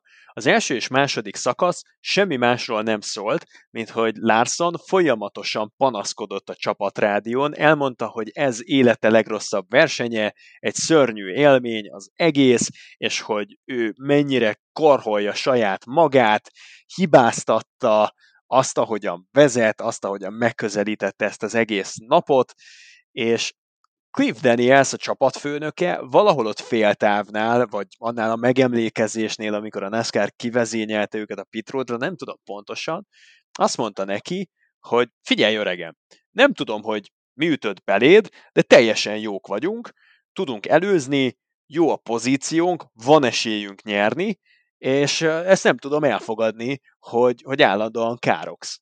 És szerintem ott Larson egyszerűen magába szállt, utóbb is kiemelte, hogy az nagyon kellett, amikor Cliff Daniels egy ilyen szónoklatot tartott a csapatrádión, mert utána sokkal összeszedettebbnek bizonyult Larson, és hozta azt, amiért őt igazán lehet szeretni, azt a fajta, azt a fajta ilyen kérlelhetetlenséget, meg, meg, meg hibátlanságot, vagy, vagy ahhoz nagyon közeli, sokat kockáztató, és emiatt nyilván apró, pici hibákat elkövető, de összességében mégiscsak tűpontosan a, a határt ismerő versenyzést, ami, ami ugye hozta neki a tavalyi bajnoki címet, meg ami lehet, hogy hozza neki az ideit is.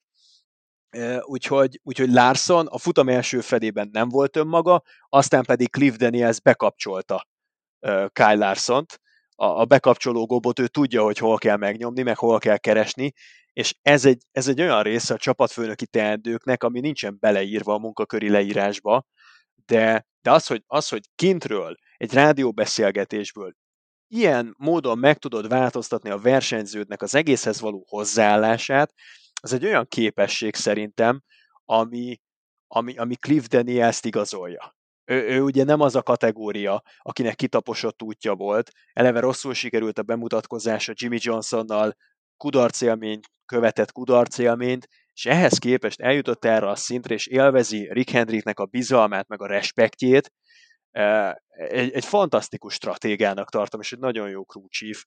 Biztos vagyok benne, hogy a következő 20 évben legalább, legalább egy ilyen, egy ilyen, nem is tudom, Jeremy Bulinsi, vagy akár még egy ilyen Chad Knausi magasságba is emelkedhet.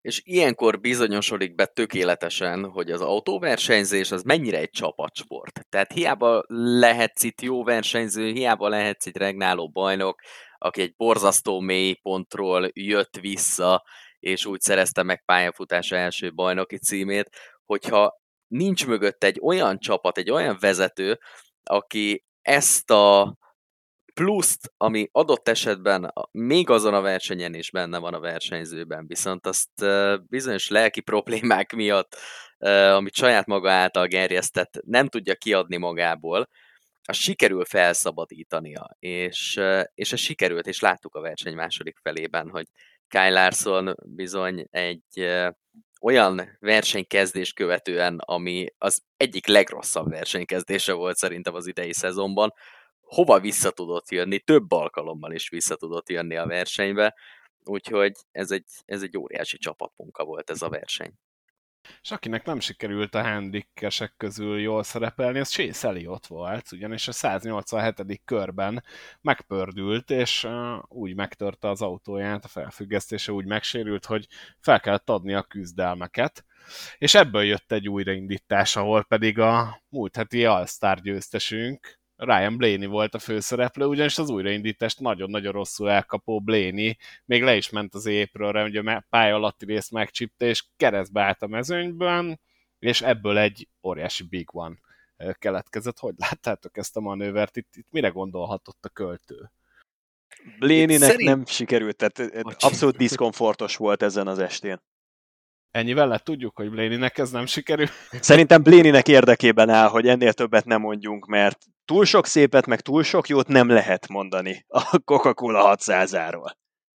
Ez, ez rettenetes nagy hiba volt szerintem, hogyha Suárezbe beleálltam, én beleállok Blaney-be is, és lássátok, nem vagyok elfogult Blaney-t, imádom. Ez, ez, ez elképesztő. Tehát, hogy én ilyet nagyon-nagyon régen láttam Ryan Blaney-től, hogy ekkora nagyot hibázzon, hogy gyakorlatilag a pályát ne találja meg, és nem csak ennél az újraindításnál, ahol a félmezőt gyakorlatilag kiszedte, és köztük volt egyébként az a Danny Hamlin is, akinek nem tudom, hogy csináltak autót utána abból a 11-es Toyotából, amivel végül amúgy megnyerte a versenyt, én itt leírtam, tehát én itt át is húztam a fantaziba, hogy jó, akkor a fél fantazim kiesett, de hogy Blaney teljesen szét volt esve, és ez azért érdekes, mert a Blaney-nek a Cup Series-ben is futamot kell nyernie, tehát nagyon szép az az egy millió dollár, amit hazavitt az all de neki ahhoz, hogy rájátszásba kerüljön, ha meg lesz a sok győztesünk, mindenképp közte kell lenni. Én nekem Blaney-vel kapcsolatban ennél az esetnél az volt az érzésem, hogy Blaney nem teljesen figyelt arra, hogy hogy mi történik abban a bizonyos kanyarban. Nem tudom, hogy hova figyelt, nem tudom, hogy mi történt, de ez kicsit olyan volt, mint amikor az autópályán kapsz egy SMS-t, elkezded nyomkodni a, a telefont, és csak azt veszed észre, hogy már mész le a, a sávodból, és mész le az autópályáról, vagy egy szerencsésebb esetben, vagy szerencsétlen esetben ez nem veled történik, hanem mondjuk előtted egyel egy kamion esetében. De e, nem tudom, hogy ennyire koncentrá- koncentrált inkább a mellette, mögötte jövőkre, nézte a tükröt, már amennyire ugye egy tükröt ö, szoktak használni a versenyzők, inkább ugye a spatterben szoktak bízni. Én nem tudom, hogy hova figyelt, de biztos, hogy nem arra a kanyarra és arra a kanyarévre.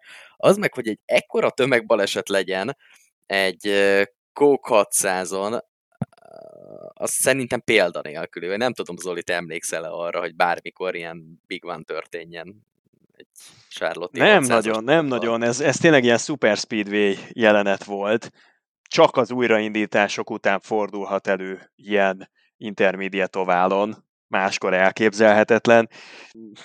Nagyon, nagyon nehéz megint, persze értem, hogy, hogy könnyű egyébként Blénit elítélni, és, és, és egyértelmű, hogy hibázott, de azért ezeknél az újraindításoknál tudnak olyan váratlan fordulatok történni, amikor egyszeriben teljesen elúszik az autónak a, a tapadása, és itt az első tengelyről ott egyszeriben minden tapadás eltűnt Bléninél, úgyhogy nem tudom pontosan, nyilván soha nem fogjuk megtudni, ő az, aki, aki talán, hogyha nagyon mélyre tekint magában, akkor meg tudja mondani, hogy ez 100%-ban Ryan Blaney volt, vagy csak 98%-ban Ryan Blaney, és 2%-ban mondjuk a csapnivaló autó, amivel a 12-es végül is előállt, meg az egész Penske-nek nem volt nagy napja, maradjunk annyiban. Szóval nem sikerült jól a beállítást eltalálni, és, és egy ilyen helyzetben, hogyha ha nem fordul el a kocsi, akkor, akkor te leszel az, aki elindítod a láncreakciót, megcsinálta ezt Bléni, elég önkritikusan is nyilatkozott utána, tehát nincs okunk azt feltételezni, hogy, hogy ne nézne szembe a következményekkel. Saját magának nehezítette meg innentől kezdve az alapszakasz hátralévő részét, mert ahhoz képest, amilyen szépen ott volt mondjuk az első 8-10 verseny után, és, és egyre másra szállította a top 10-eket, Azóta, hogyha megnézitek, a legutolsó négy versenyhétvégé az top 10 kívüli, sőt az utolsó négy versenyéből három top 15-ön kívüli, kettő az, az, az egészen konkrétan rosszabb, mint 25. hely, és szakaszt is összesen egyet tudott nyerni az elmúlt két hónapban, azt megelőzően halmozta a szakaszgyőzelmeket is. Úgyhogy a Penske-nél én látok egy komoly visszaesést, valahogy, talán ez az egész Fordra igaz, nem találják azt a tempót, amivel bajnokságot lehetne nyerni. Van egy kicsúszott futamgyőzelmük Logánónak köszönhetően, meg a Dayton 500-at megnyerte uh, Szindrik. Bléni viszont ott van csapaton belül nyeretlenül, és ha ez így megy tovább, nem tud egy, egy meghatározó nyári időszakot produkálni, akkor akár még Blénért is aggódhatunk azt mondta az egyik verseny előtti interjújában, hogy ő neki meggyőződése, hogy meg lesz a 16 különböző futamgyőztes. És emiatt ő úgy közelíti meg az egyes versenyhétvégéket, hogy kvázi kötelező győzelem forgatókönyvére van ő is kárhoztatva. Ha ez igaz, akkor elég nagy bajban van Bléni, mert szerintem Suárez is lehet, hogy hamarabb tud verseny nyerni, mint Ryan Blaney. Nem látom a Penske-ben az átütő erőt.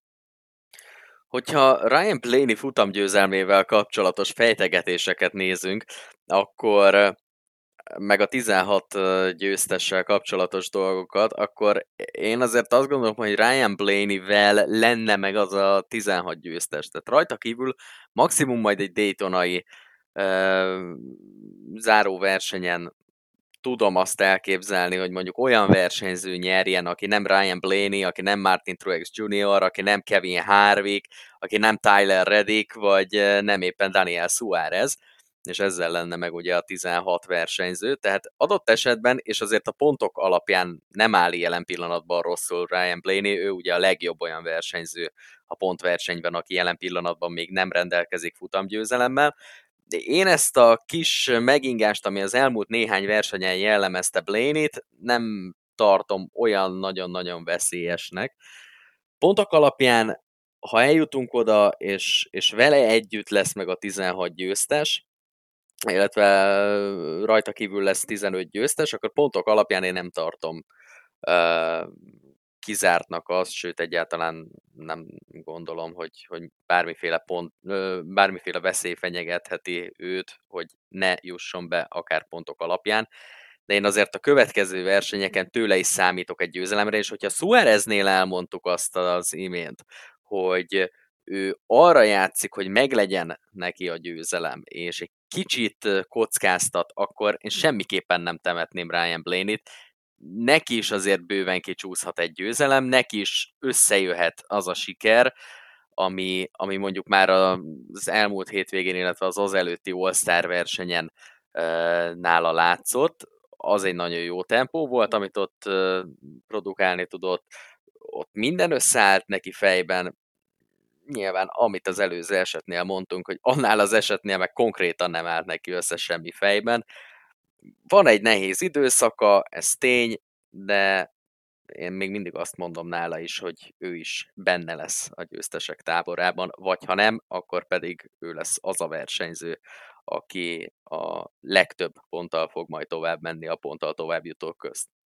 Blénének azért egyszerre könnyű és nagyon nehéz a dolga az alapszakaszból hátralévő versenyeken, mert összességében nagyon jó helyszínek jönnek számára. Tele leszünk épített pályával, és ő az egyik legjobb ebben a műfajban. Mindig ott van az élmezőnyben, mindig kiegyensúlyozott, mindig jól szerepel az ilyen Charlotte Rová típusú pályákon, de akár lehetne mondani mondjuk Watkins Glent is, Sonomát is, bármikor kijöhet neki a lépés, és bármikor odaférhet a legjobb háromba, legjobb ötbe, tehát ilyen szempontból nem féltem. Ami viszont nehezíti Bléninek a helyzetét, hogy Suárezzel ellentétben ő nem tudja, hogy milyen célpontra lő. Kell-e mindent egy lapra feltéve támadnia és futamgyőzelemért menni, vagy ott kell lennie egy ilyen védőhálónak minden egyes verseny, minden egyes percében ö, alatta, mert számolnia kell azzal, hogy mi van akkor, hogyha mondjuk lesz egy, két, három pontok alapján rájátszásba jutó hely, és akkor ő neki túl nagy luxus feladnia egy harmadik helyet egy futamon, vagy egy negyedik helyet, és kockáztatni, menni a győzelemért, és, és mindent egy lapra feltéve támadni, akkor neki túl nagy luxus feladni, mert lehet, hogy pont ezzel árt magának.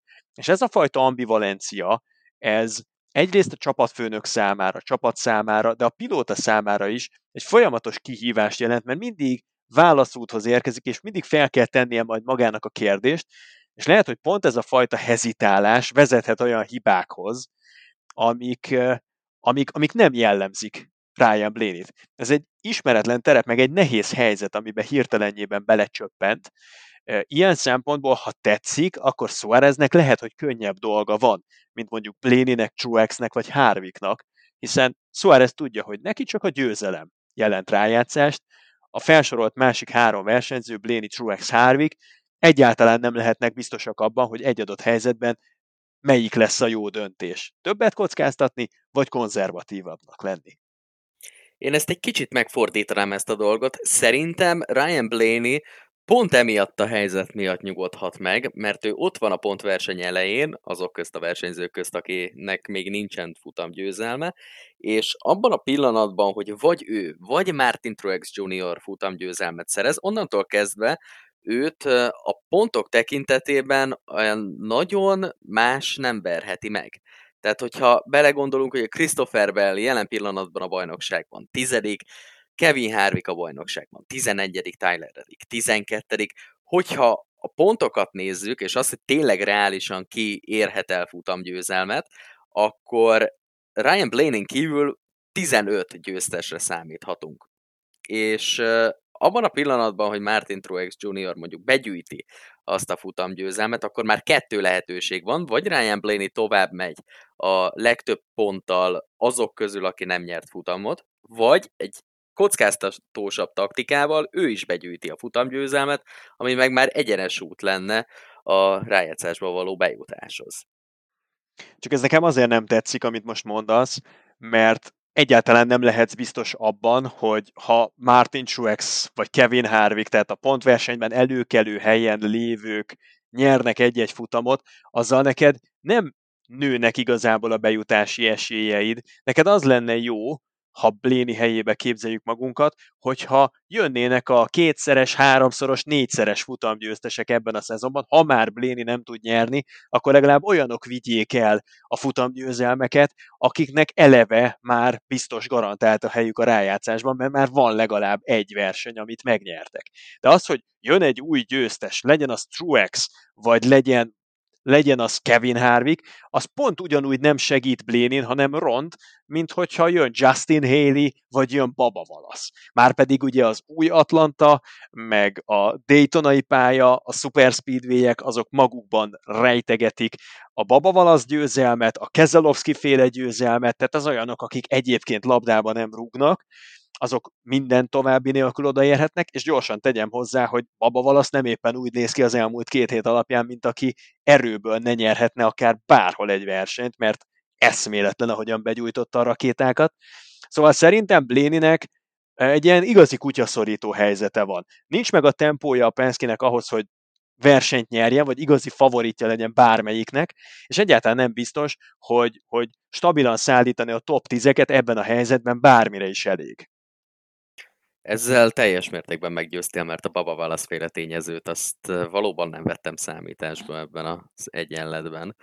Meg hát ugye Just, Justin Haley, amit mondasz, ugye egy Daytonai sikerrel még neki kijöhetnek a dolgok. És tényleg gondoljunk már bele, mi van Austin Dillonnal? Na hát mi van Austin Dillonnal? ezt a versenyt.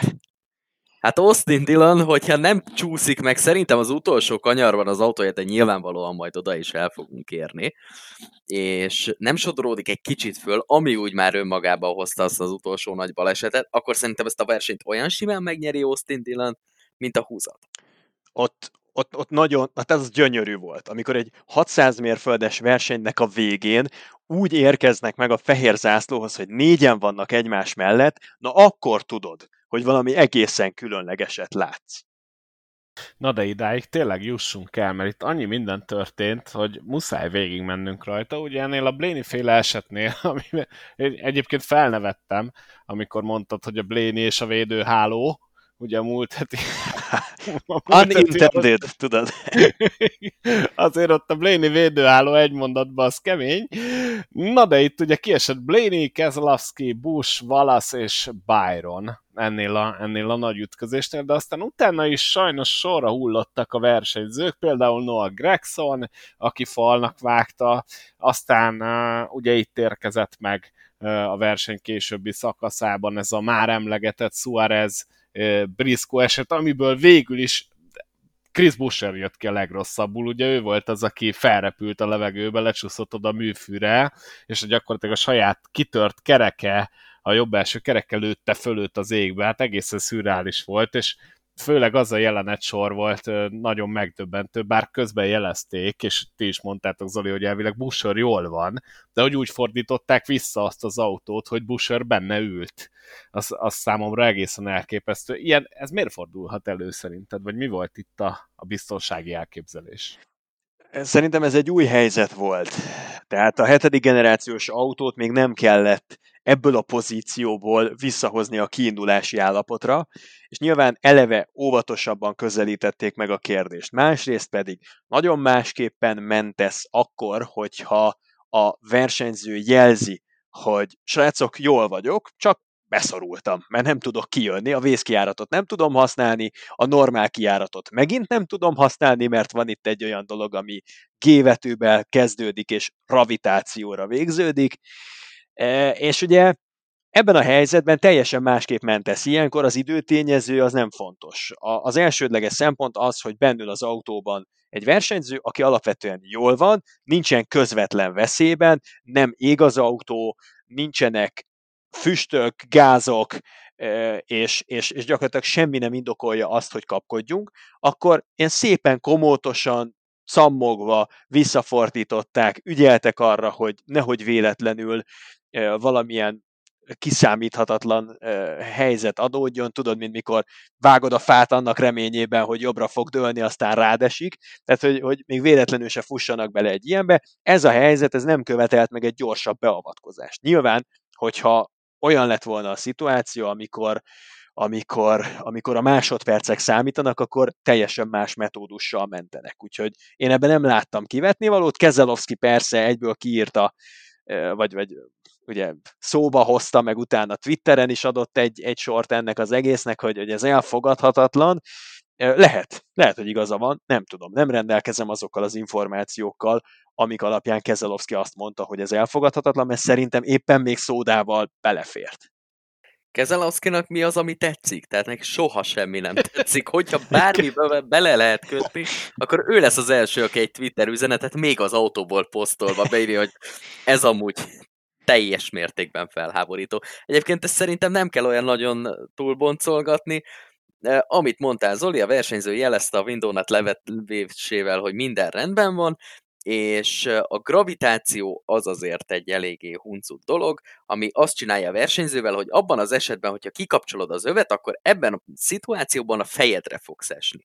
Azt meg senki nem nagyon szereti. Ugye Boszkó, te azért így elég erőteljes rally rajongó vagy, pár ilyen tetőre borulós esetet azért a rally világban láttunk ott is adott esetben lehet figyelni ilyen belső kamerás felvételeket, amikor mondjuk ki kell kapcsolniuk a versenyzőknek magukat, mert elkezd égni az autó, és hát nyilvánvalóan mi történik? Fejre esnek.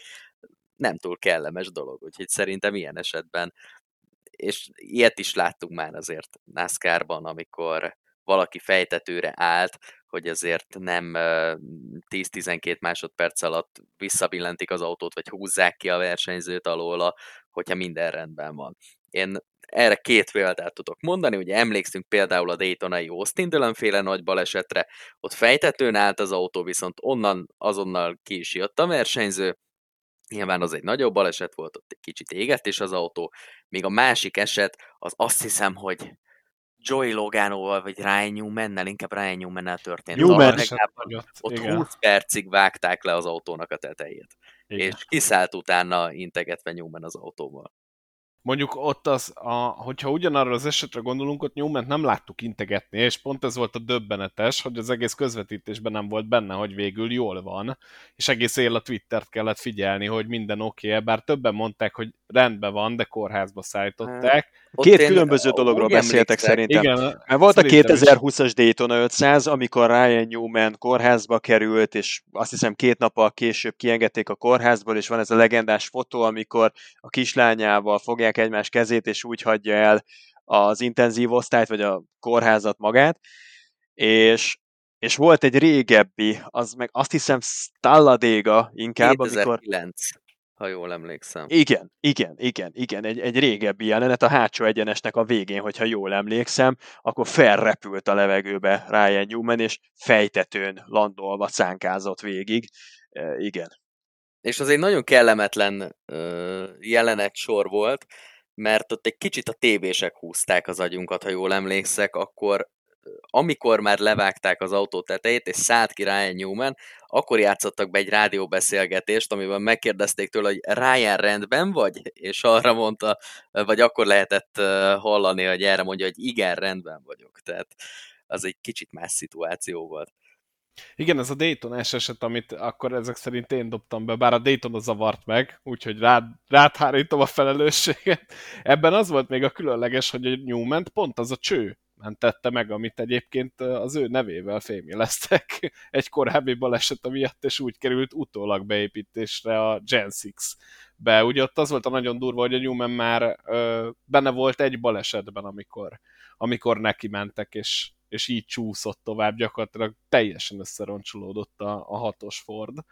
Úgyhogy ott, ott tényleg sokáig vártunk, hogy minden oké, okay, de hát igazából csak az információ nem jött meg, azért azt a Newman és a közül, körülötte lévők tudták, hogy valószínűleg jól van, bár ugye sokadik esése volt, tehát ő is kicsit abban szenvedett ott már, mint a junior, hogy oké, okay, még nincs baj, de a következő az már, az már lehet, hogy végzetes, úgyhogy hát föl is adta végül a pályafutását, vagy inkább úgy mondom, hogy vissza is vonult. Hát egyik se egyébként, tehát hogy Ryan Newman sem fel nem adta, sem vissza nem vonult. Őnek egyszerűen nem maradt hely az asztaltársaságban, de ettől függetlenül elmondta, ő szeretne versenyezni, ő neki az a célja, hogy bajnok legyen, mert ez egy lezáratlan ügy, és minden egyes lehetőséget meg szeretne ragadni, amit még kap.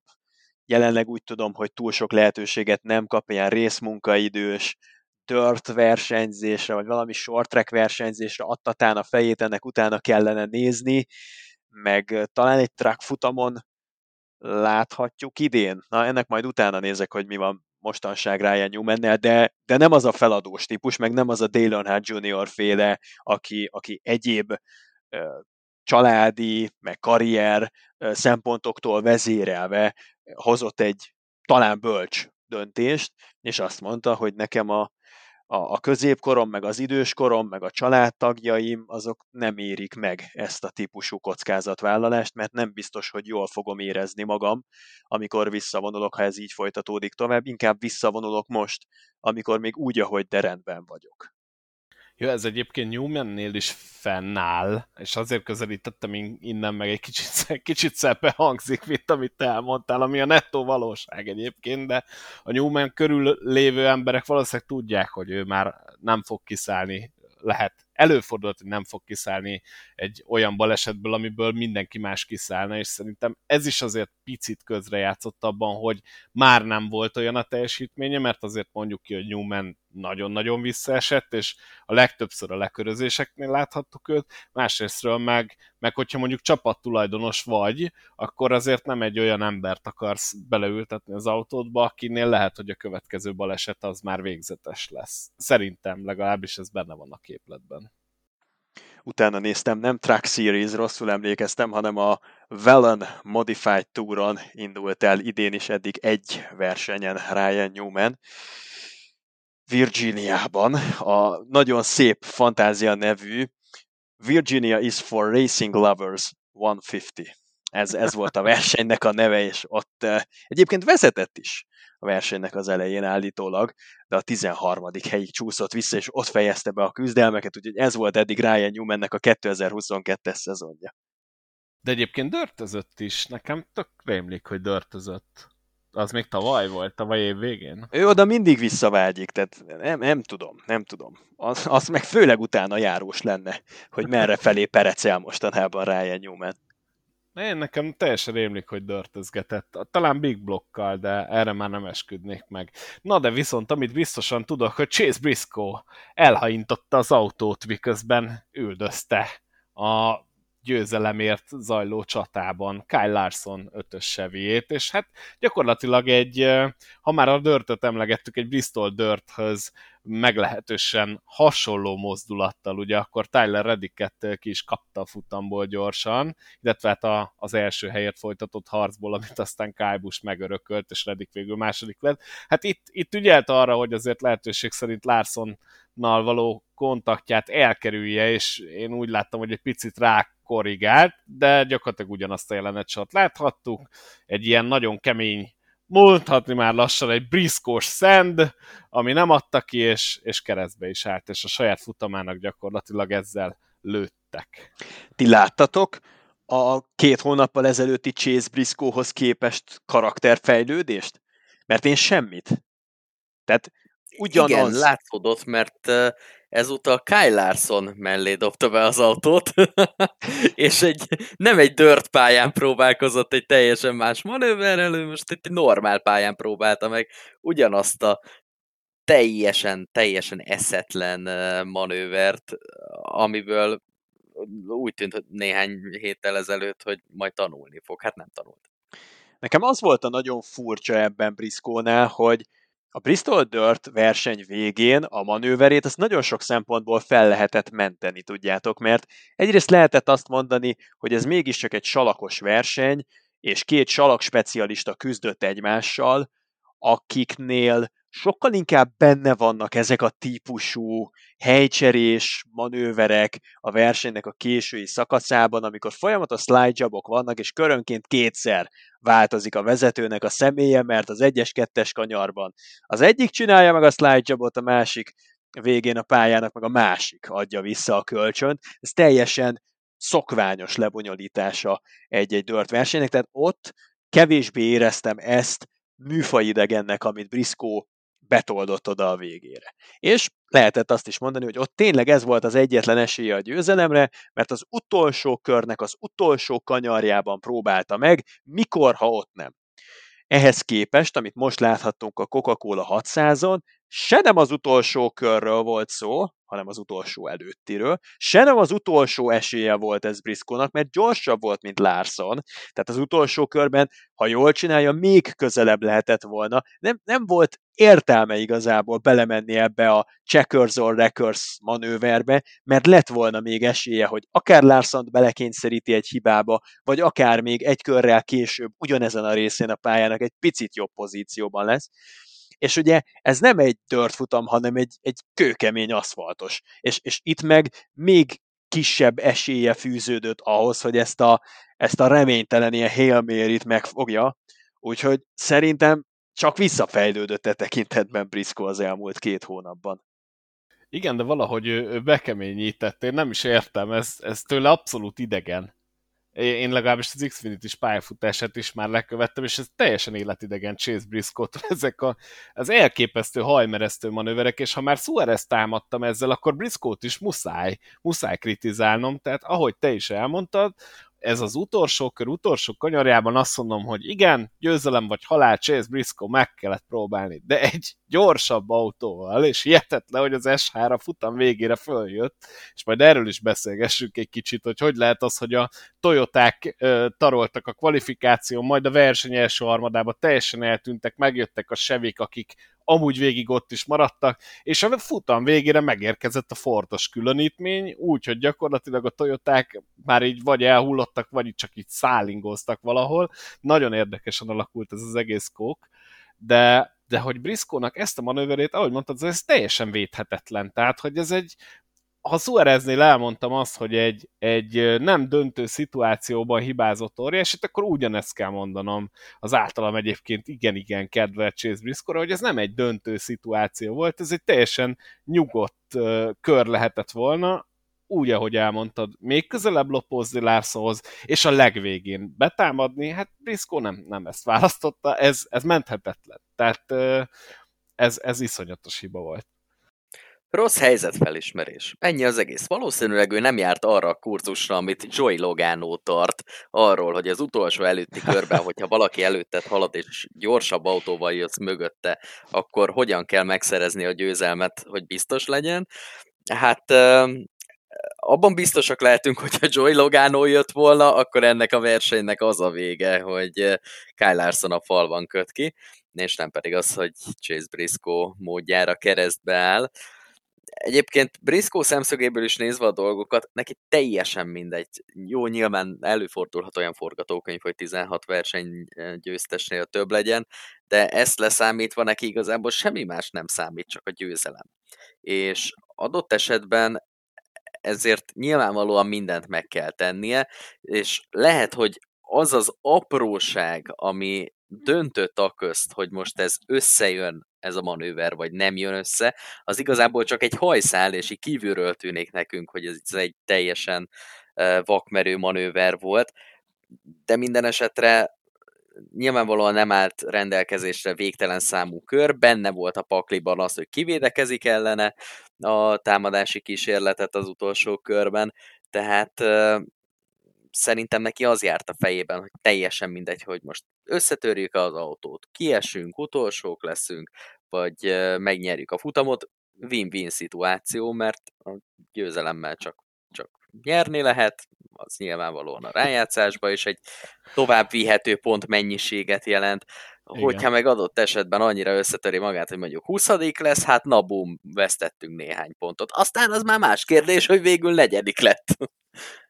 Na igen, de ahhoz kellett a következő baleset is, ami ugye pont emiatt újraindítást eredményezett, és hát Austin Dillon, ahogy már említettétek, és akkor érkezzünk meg ide, fölrakta a vadi új abroncsokat, és elképesztő rajtot bemutatva, egészen Kyle Larson mellé, sőt, jóformán már elé is megérkezett, de csak jó formán nem volt tiszta, és ő is fölhúzta az autóját, és újabb tömegbalesetet látottunk a Kók 600-on, immáron a befutóért. Mit gondoltak erről?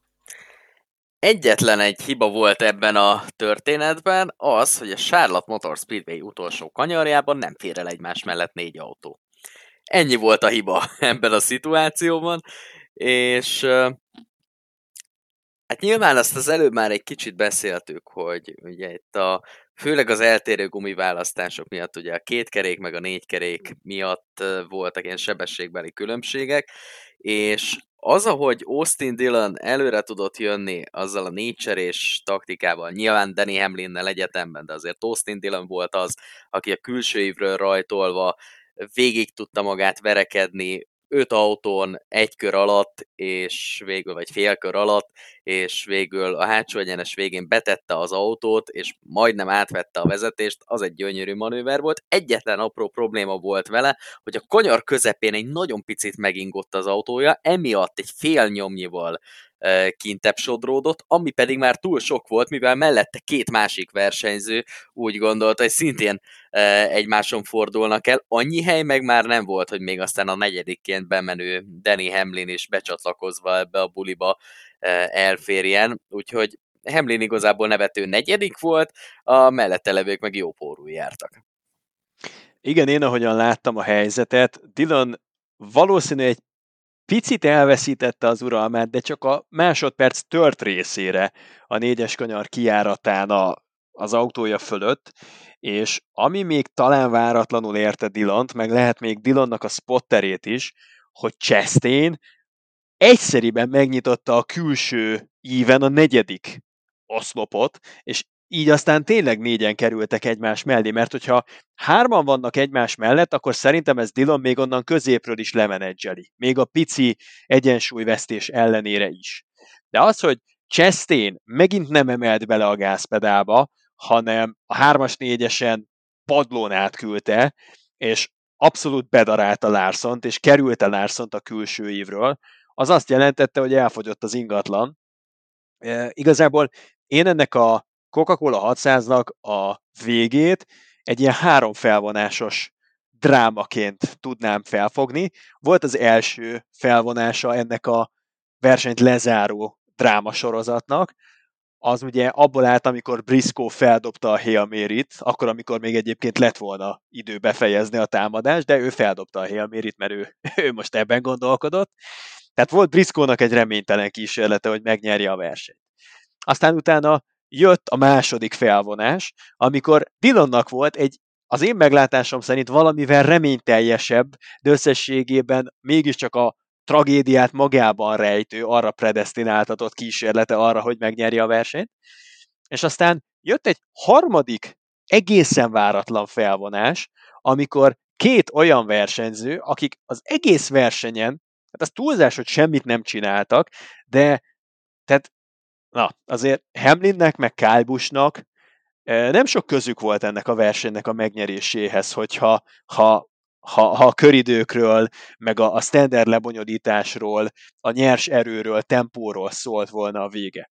De így, hogy volt benne egy kis stratégiai csavar, meg volt benne egy, egy akkora káosz, mint ide háza, így mindjárt előkeveredtek ők ketten, és nem nagyon lehet mást mondani, hogyha Kyle Busch olyan kritikus szokott lenni Alex Bowmannel, hogy hát Bowman tulajdonképpen beletenyerel a győzelmekbe, akkor a Joe Gibbs Racing ebbe a kettős győzelembe ebben nagyon szépen beletenyerelt, mert semmi köze nem volt a Joe Gibbs Racingnek ahhoz, hogy ezt ilyen szinten kisajátítsák ezt a befutót, és végül mégis ez lett belőle. Na igen, és akkor itt kanyarodjunk vissza arra, amit mondtam, hogy az időmérőn dominált a Toyota, aztán a futam elején teljesen eltűntek, megjött a Chevy, aki végig ott maradt, a végére megjött a Ford, úgyhogy megnyerte egy Toyota. Akkor Na ennyit ér, ennyit ér az időmérő edzés, mert nekem senki nem magyarázza be, hogy hát ugye egyenes arányosság vagy korreláció van a kettő között. A Coca-Cola 600-on nem az időmérő edzés győztese az, aki, aki a favorit, mert ez egy teljesen más típusú verseny, ez egy endurance verseny, eddig úgy ismertük, hogy hosszú zöld zászlós etapokból tevődik össze, ahol egyáltalán nem számít az, hogy az egykörös tempója kinek a legjobb. Hát most megtanultuk, hogy le lehet futni úgy 600 mérföldet, hogy egyetlen egy alkalommal nem megyünk el se az üzemanyagablaknak, se a gumiablaknak a végéig, és nincsen zöld zászlós kerékcsere, mert mindig valami hamarabb történik, mint ahogyan sor kerülhetne a zöld zászlós kiállásokra. Ám ettől függetlenül ez a verseny, ez nagyon nem a, az időmérő edzésre volt alapítható. Ez szerintem Nyilván nagyon jó stratégia, amit ott választottak a végén, és egy jó adag szerencse faktor, hogy, hogy történetesen a polpozíciós nyerte a futamot, mert összesen 12 kört vezetett azt hiszem az egész versenyen a 400-ból Danny Hamlin, azt azért közel sem nevezném domináns produkciónak. Igen, az az érdekes, hogy milyen szépen felvezetett, hogy az időmérőnek aztán az ég egyet a világon semmi köze hozzá, és akkor a pol pozícióból Danny Hamlin. De, de tényleg ez a max szerencse, ami, Igazi ami rajt győzelem volt. Igen. Igen, gyakorlatilag mentek 599, teljesen fölösleges mérföldet. Illetve 619-et, mert ez volt minden idők leghosszabb NASCAR versenye, 619 és fél mérfölddel, remélem jól mondom.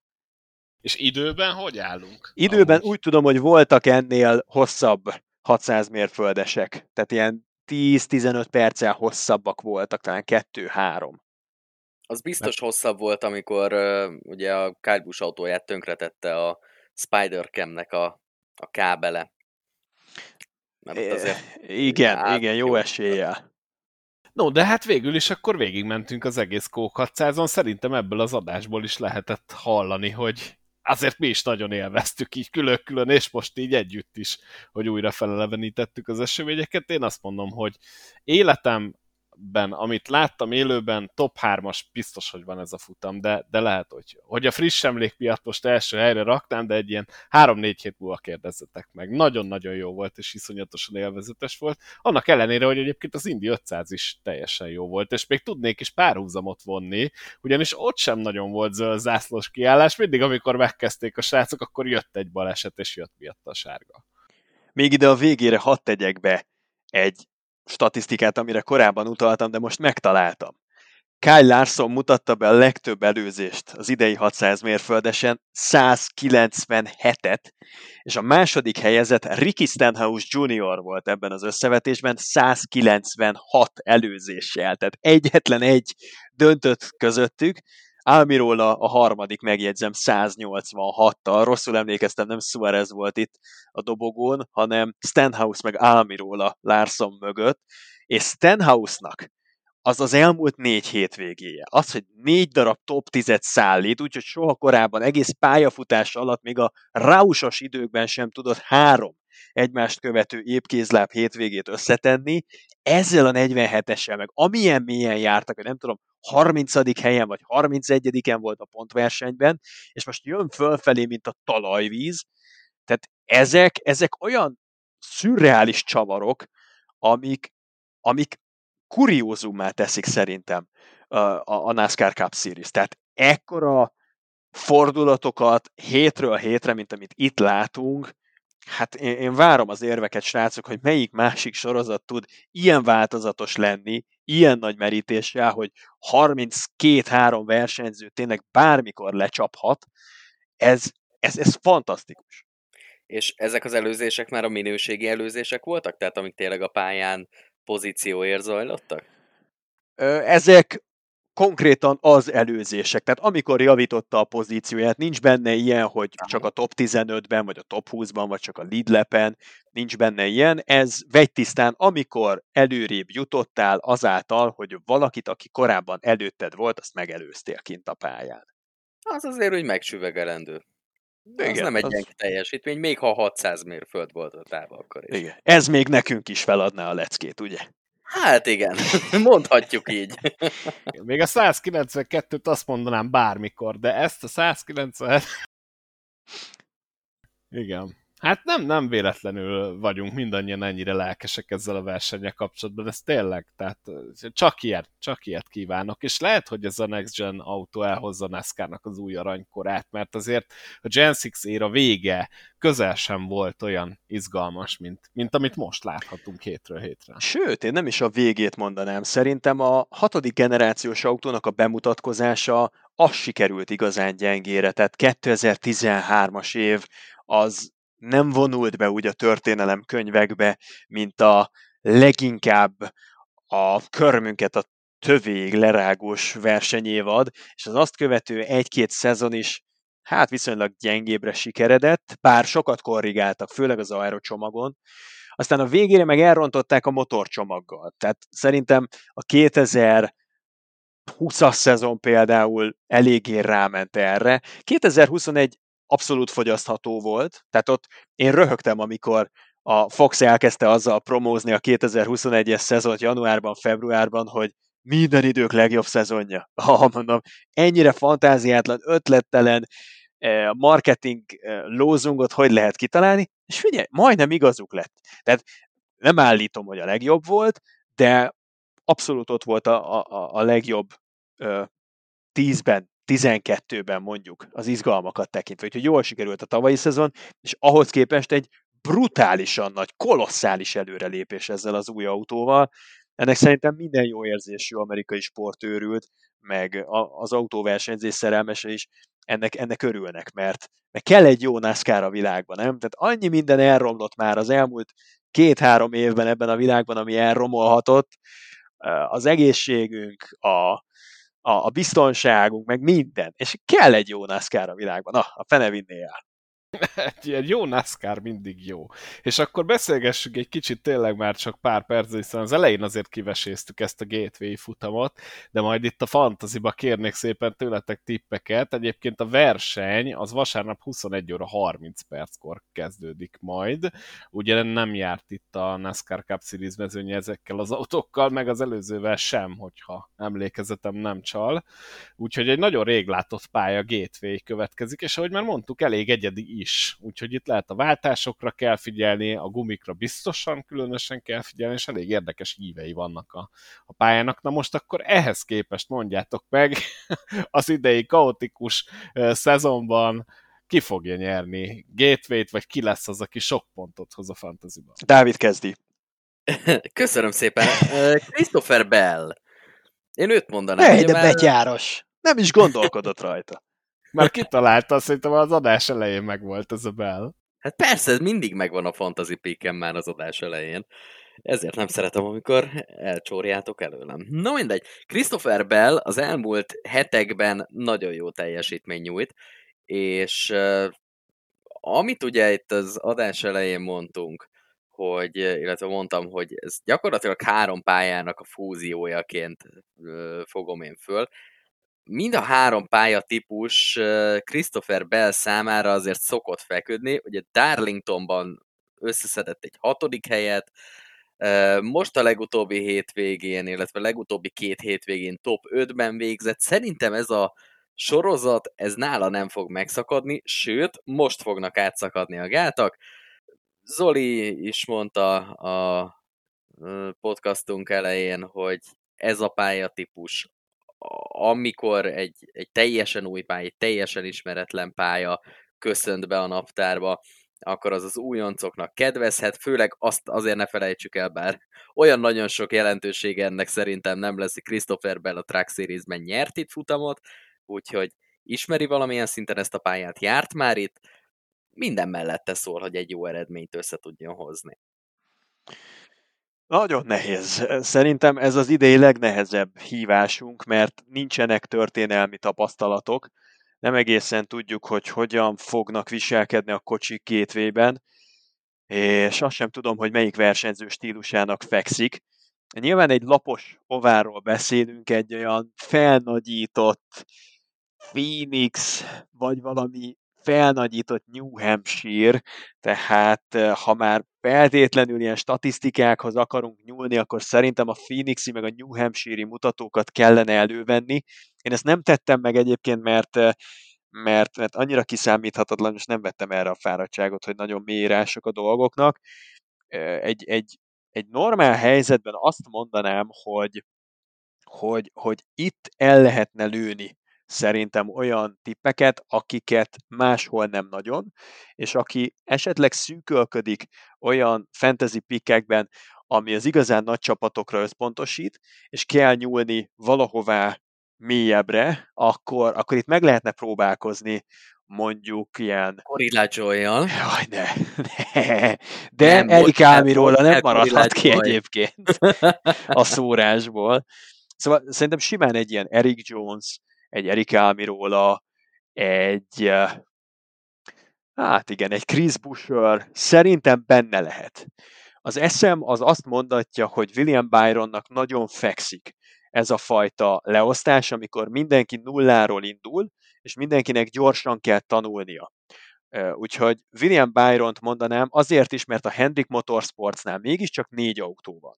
Tehát, hogyha limitáltak a tesztelési lehetőségek és kevés adat áll rendelkezésre, akkor a négy csapatot indító istállók azok előnyben vannak, mert számukra sokkal több adat gyűjtésére elég egységnyi idő, mint az összes többi másik gárdának. Úgyhogy emiatt gondolnám azt, hogy négy csapatos istállóból nyeri valaki a versenyt.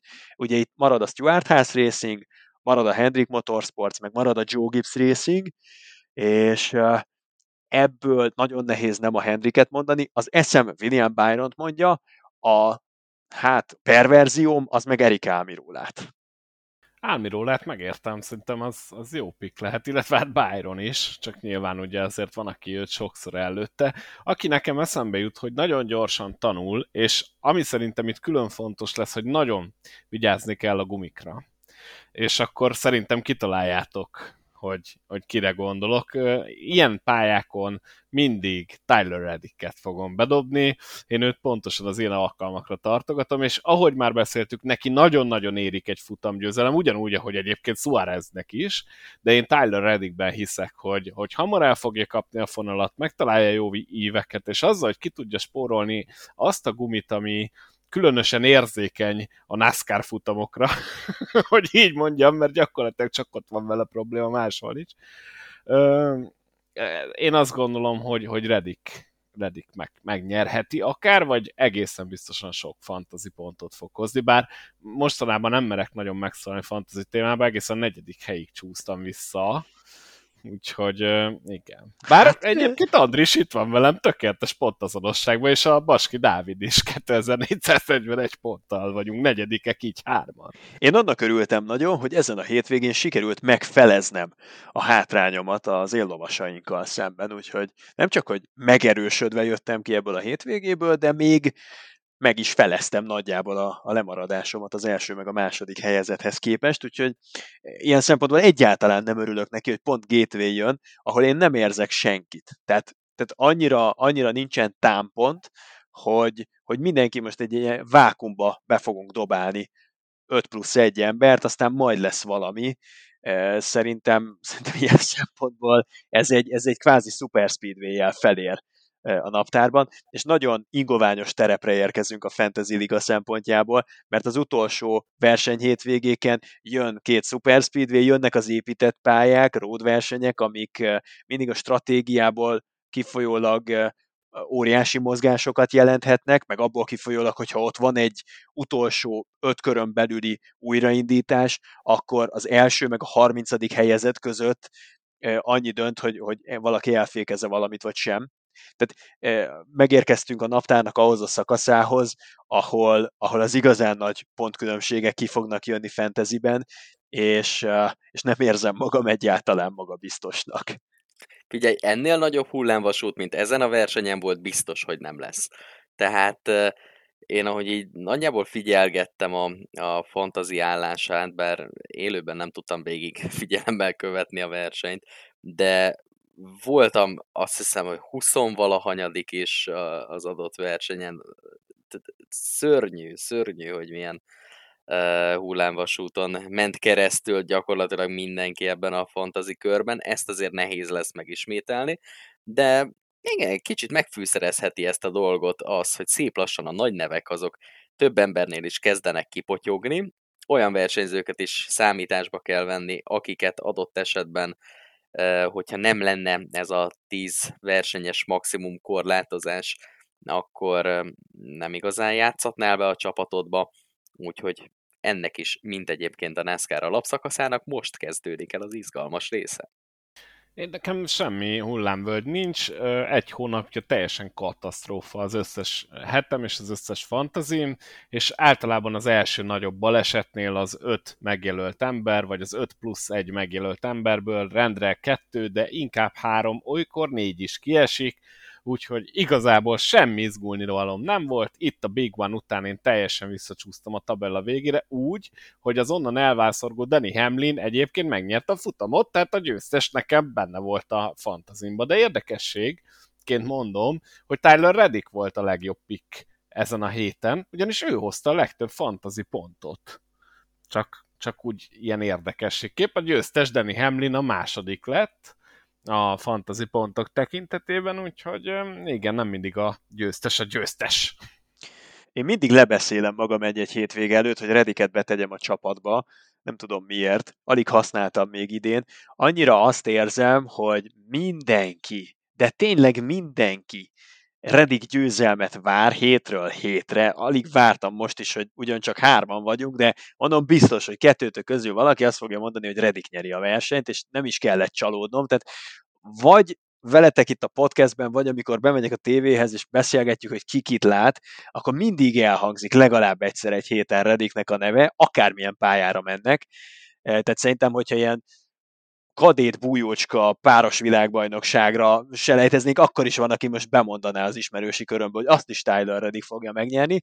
Én nem tudom, én most, én most eh, szkeptikus vagyok, tehát én szeretek a tömeggel szemben úszni, én, én érzem, hogy Reddick nagyon közel van, de szerintem ő még egy darabig nagyon távol is marad a futamgyőzelemtől, mert ne felejtjétek, például Chase Elliot kilencszer volt második, amíg élete első kupa futamgyőzelmét végül learatta, és Reddick azt hiszem öt darab ezüstéremnél jár, tehát van még ebben a bicikliben, ebben még lehet tolni a kilométereket rendesen. Na jó, de akkor mondok neked egy másik statisztikát. A már sokat emlegetett Cole Caster soha életében nem volt közel futamgyőzelemhez, nyert egyet, és azóta sem volt. Oké, okay, de hát így lehetne sorolni a Justin Haley-ket, lehetne sorolni a Trevor Bay-neket, meg a, meg a hasonlókat. Igen, igen. Viszont, nem minden a statisztika. Viszont normális embert még nem hallottam, aki mondjuk Cole Castert hatnál többször játszatta volna eddig ebben, a, ebben az évben fantasy És, a, és ezt is azért mondtam, mert te valahol nagyjából ennyit játszott, és nem akartalak megbélyegezni. Nem, négy, négy, négyszer, négyszer ha, Azért mondom, tehát, hogy, hogy nem, nem használjuk Colcasteröket, nem használjuk Justin Haley-ket, de Rediket meg mindenki orbaszájba használja, pedig ő is nagyon sokszor, ha ö, ilyen, ilyen, ilyen, mint a villanykapcsoló, hogy, hogy vagy fent van, vagy lent van, de de, de ugye a kiegyensúlyozott, erős, izmos, közepes teljesítmény az a legritkábban fémjelzi Rediket.